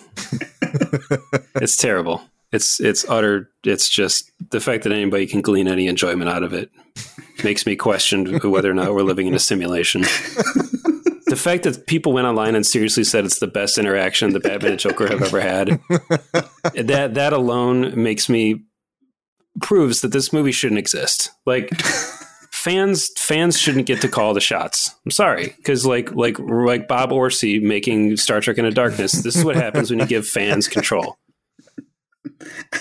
Joker said rim job though or no, reach around. That's what he around. said. Yeah. That'd be so much better. I, I forgot about the reach around. I mean, yeah, this is this is why you can't. This is why there's something to Marvel's uh, designed by committee uh, approach because you at least have some some people saying, "Well, hold on now, One person would have said no to this. is this it?" yeah, you need you need the the the tenth man thing where there's there's the obligation of the tenth person to question what they're doing, just so everybody can think about it, because it's it has no benefit at all to anything. It's terrible. And like you're right, Alex. In the large, even in the larger picture. Well, first of all, why does Batman need the Joker? Joker's like, you need me. No, he doesn't. Kill him. Shoot him in the head. Leave him in the Yeah. desert. Yeah, Don't why need- is the Joker instrumental on D- d- taking down Superman or fucking Darkseid? or anything? yeah, Kill this guy and leave him on the side of the road. Like you're fine. It would have been if Batman had literally just snapped his neck. Then I would have been like, cool, great scene. would have been awesome. that would have made it all worth it. Yes, you're right. But yeah, I, I agree with you. No one wants to see this. Like, I mean, there are no, there. I'm sorry, there, there are. I'm incorrect. There are legions of, of of people that want to, for some reason, see this continue to play out. But I don't understand. what do you I think? Even think the of a- function of like including that, like he, it, this, do you think there's a part of Zack Snyder that wants to make that movie for Warner Brothers still? Oh yeah, he. Yes. I mean, he said that was his plan was to make another another movie that was going to be like he had. Remember, he called it a five part trilogy. Don't forget. Oh, it was a, it was a five part trilogy, and I think that Justice League, the one that we've seen, was part two it two would of. it would have been three. Oh yeah, yeah. Well, if Man of Steel is part one, right? I think there was another Justice League that was going to be the nightmare thing come to pass because Lois Lane got killed and Superman turned evil and helped out Darkseid, and then the one after that was going to be them righting the ship and restoring things. And listen, man, I've seen Peter Jackson's Hobbit. I'm all set. I'm all set. I have to go to work in the morning. Like we don't need this. Yeah. I can't think of a worse Batman and Joker interaction. No. I can't believe people are calling this the best. Like I'm running through all of the things I've ever seen those two characters do together, and I can't think of anything worse. It's because there's no accounting for taste. and you've got you've got a whole legion of fans that have spent too much time on the internet writing this kind of scene to each other and thinking it's good and thinking that it has anything meaningful to say about characters. And it's not even and you know what if you were writing some edgy dialogue and you're you're creating a cool weird fanfic thing that's fine but this is just trash.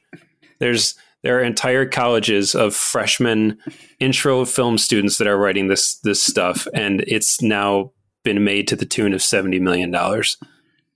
That's what's wrong with the system. this is why Kickstarter and things like it are a problem. he got Affleck back for this, right? Yeah. yeah. And he wanted to shoot it at his house. Warner Brothers wouldn't let him. Zack Snyder wanted to shoot this on, in his own basement with a green screen setup. He wanted it to be, yeah, yeah. I think the only new part of this scene was the was the the just that conversation. I think the rest of it had all already been shot. Okay. Yeah, that makes sense. Jesus, I mean, man. it doesn't make sense, but I understand. in in this in this twilight world we live in where Zack Snyder's Justice League actually got made. Uh, yes, it does make sense. Yeah. Um. Any final thoughts on Zack Snyder's Justice League? Like, I don't know. I think it's interesting to discuss. I think it's quite a journey. I think it's a very weird uh, experiment. I think. Um, I don't think it's just not very often that you get to kind of tease apart two very different feel. Like this very much reminds me of like a like a Blade Runner and the Final Cut kind of situation. Although vastly, both of those movies are vastly superior than than these two. But um, you know, implications of like rewarding people who shouldn't be rewarded aside, I do still feel like, as Tim said, Snyder getting to make his vision, I think, is very good and kind of finish close the chapter on this side of his life, maybe, hopefully. Um, I think is is good.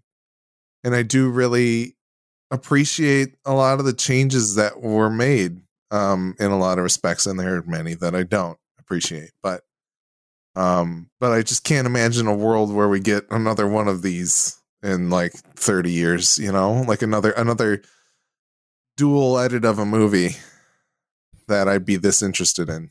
And I didn't know that I would be this interested in this one. Like I that's the thing. And I guess this is what is most impressive about this experience to me because I'm not going to call it a movie. It's not a good movie.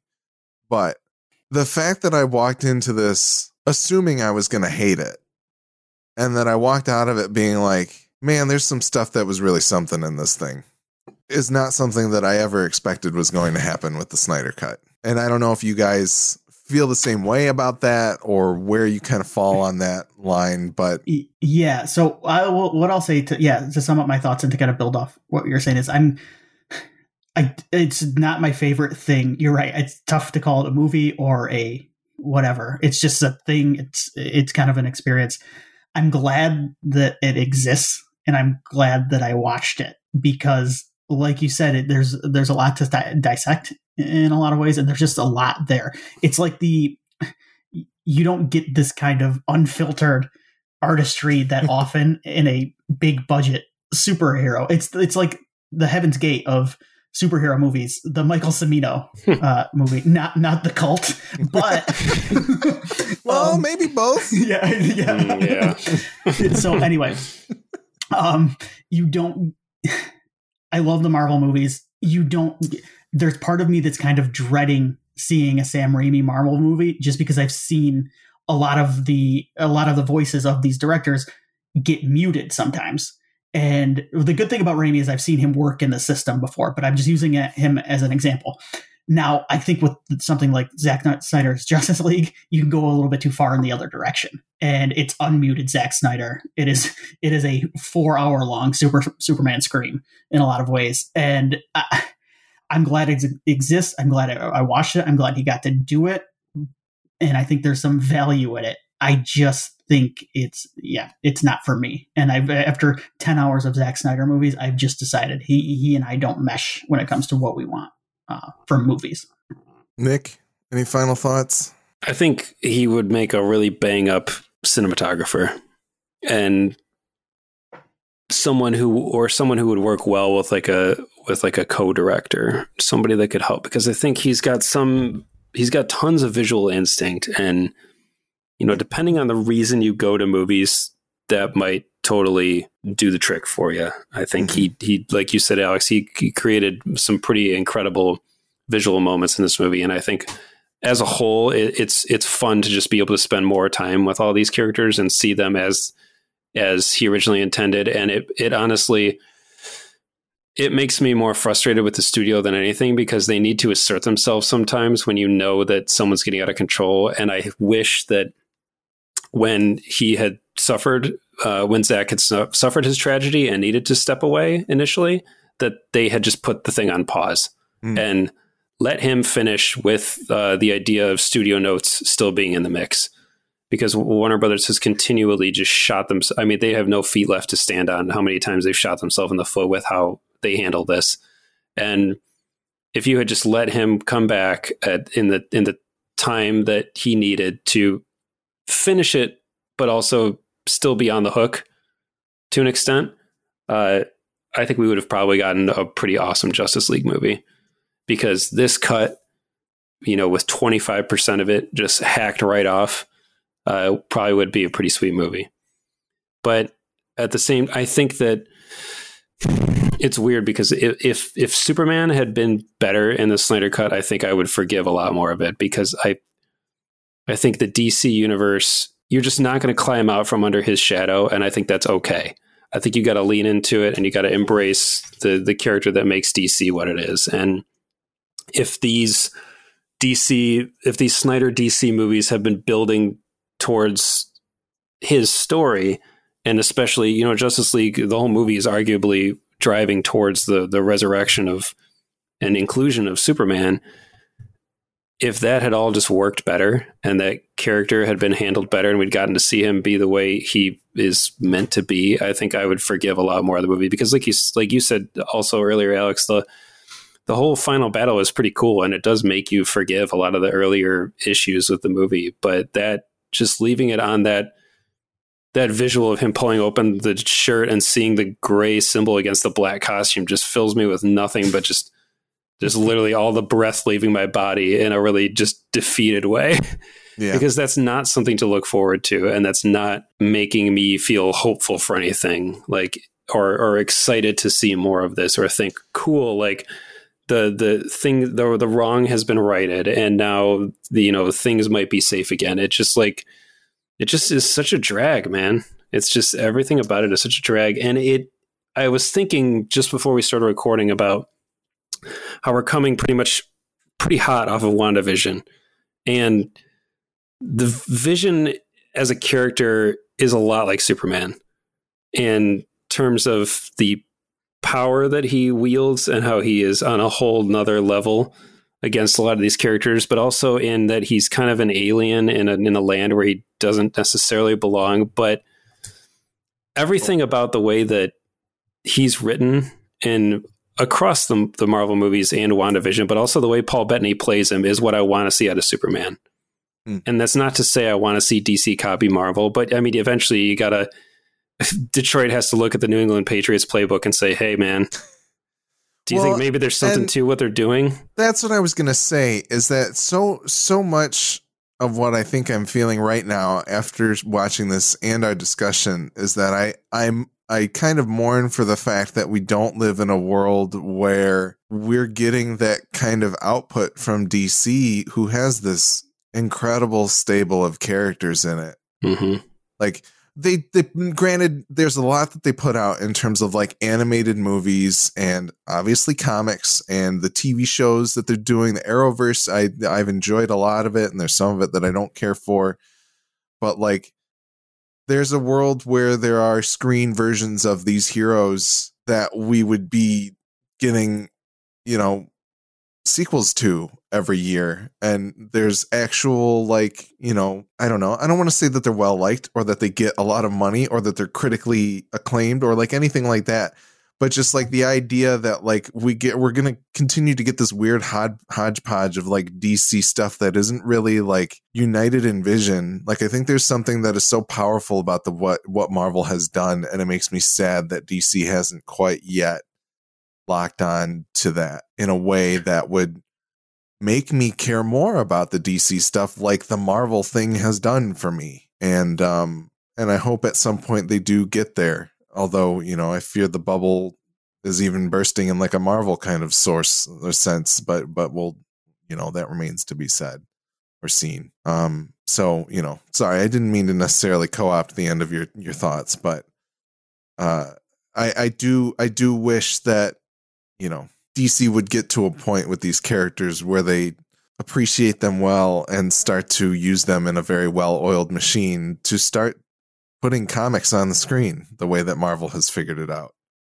Well, and I think, like, kind of like I said earlier, you know, we all go to the movies for different reasons, and some people go for special effects and they go for visual flair and that kind of thing. And I think at the end of the day, we all go for the at least one fundamental reason is just to escape. And, mm. Uh, you know, I think considering what's going on in the world recently, like, we should all, I would think and hope want to escape to something kind of positive and something that's going to leave me, I'm going to walk out of it feeling like, man, I, f- I feel better and when I leave this, I mean, runtime aside, I'm just thematically and through the portrayals of a lot of the characters, I just don't really feel better. You know, it's kind of like, well, I feel a little bit better for Zack because he got to he got to see it through, and that's kind of a win. But was it worth it? yeah, and and and we are primed for a Superman that is very much truth, justice, in the American way. Like I think right I now more than ever. Quick. Oh, sorry. I was just gonna say, right now more than ever, we could use a Superman that actually like does do that uniting thing that I think Superman did in the fifties. And if somebody was able to figure that out in a modern context, I would love to see it. Sorry, I didn't mean to interrupt. I thought, yes. No. Um, I, I want to pop in though and say if you aren't crazy about this Superman, and I, I do like parts of Snyder Superman, and a lot of it is Cavill's performance. I think he's, I think he's quite good. But if um, that, um, whenever that CW show hits HBO Max or whatever. The um, Lois the, and Superman or whatever. Lois and Superman one. Yeah. I really like his portrayal of Superman, and I dig it as kind of an a middle aged, older Superman, and it captures a lot of what I love about the character. So I just wanted to throw that out there too. Yeah, awesome. that's a good that's a good point. I'll need to check that out. Yeah. All right. Well, I think we've uh I think we've gotten it out of our systems for the most part. Do you guys feel better? I think I do.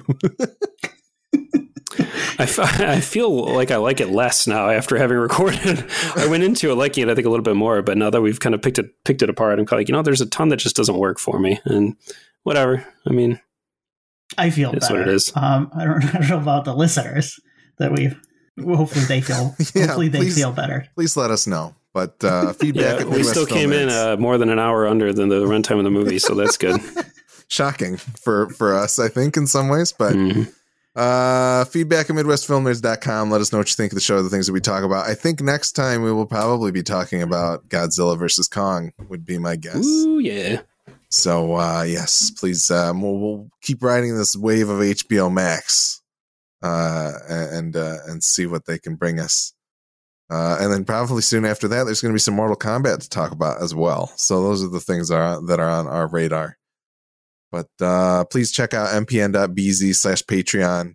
Uh, we'd appreciate it. Thank you very much to Lynn, who uh, who was a longtime listener for us that popped in to to subscribe on Patreon. We appreciate it very much, and glad to see some of the some of the uh, the the earliest fans show up on the Patreon now that the film nerds are back. So um, if anybody else is holding back for that moment, uh, obviously don't uh, don't overextend yourself uh, in, in terms of supporting us. But we, any any little support that we get, we appreciate. So uh, I think that's about it. Kyle XY, go watch a movie.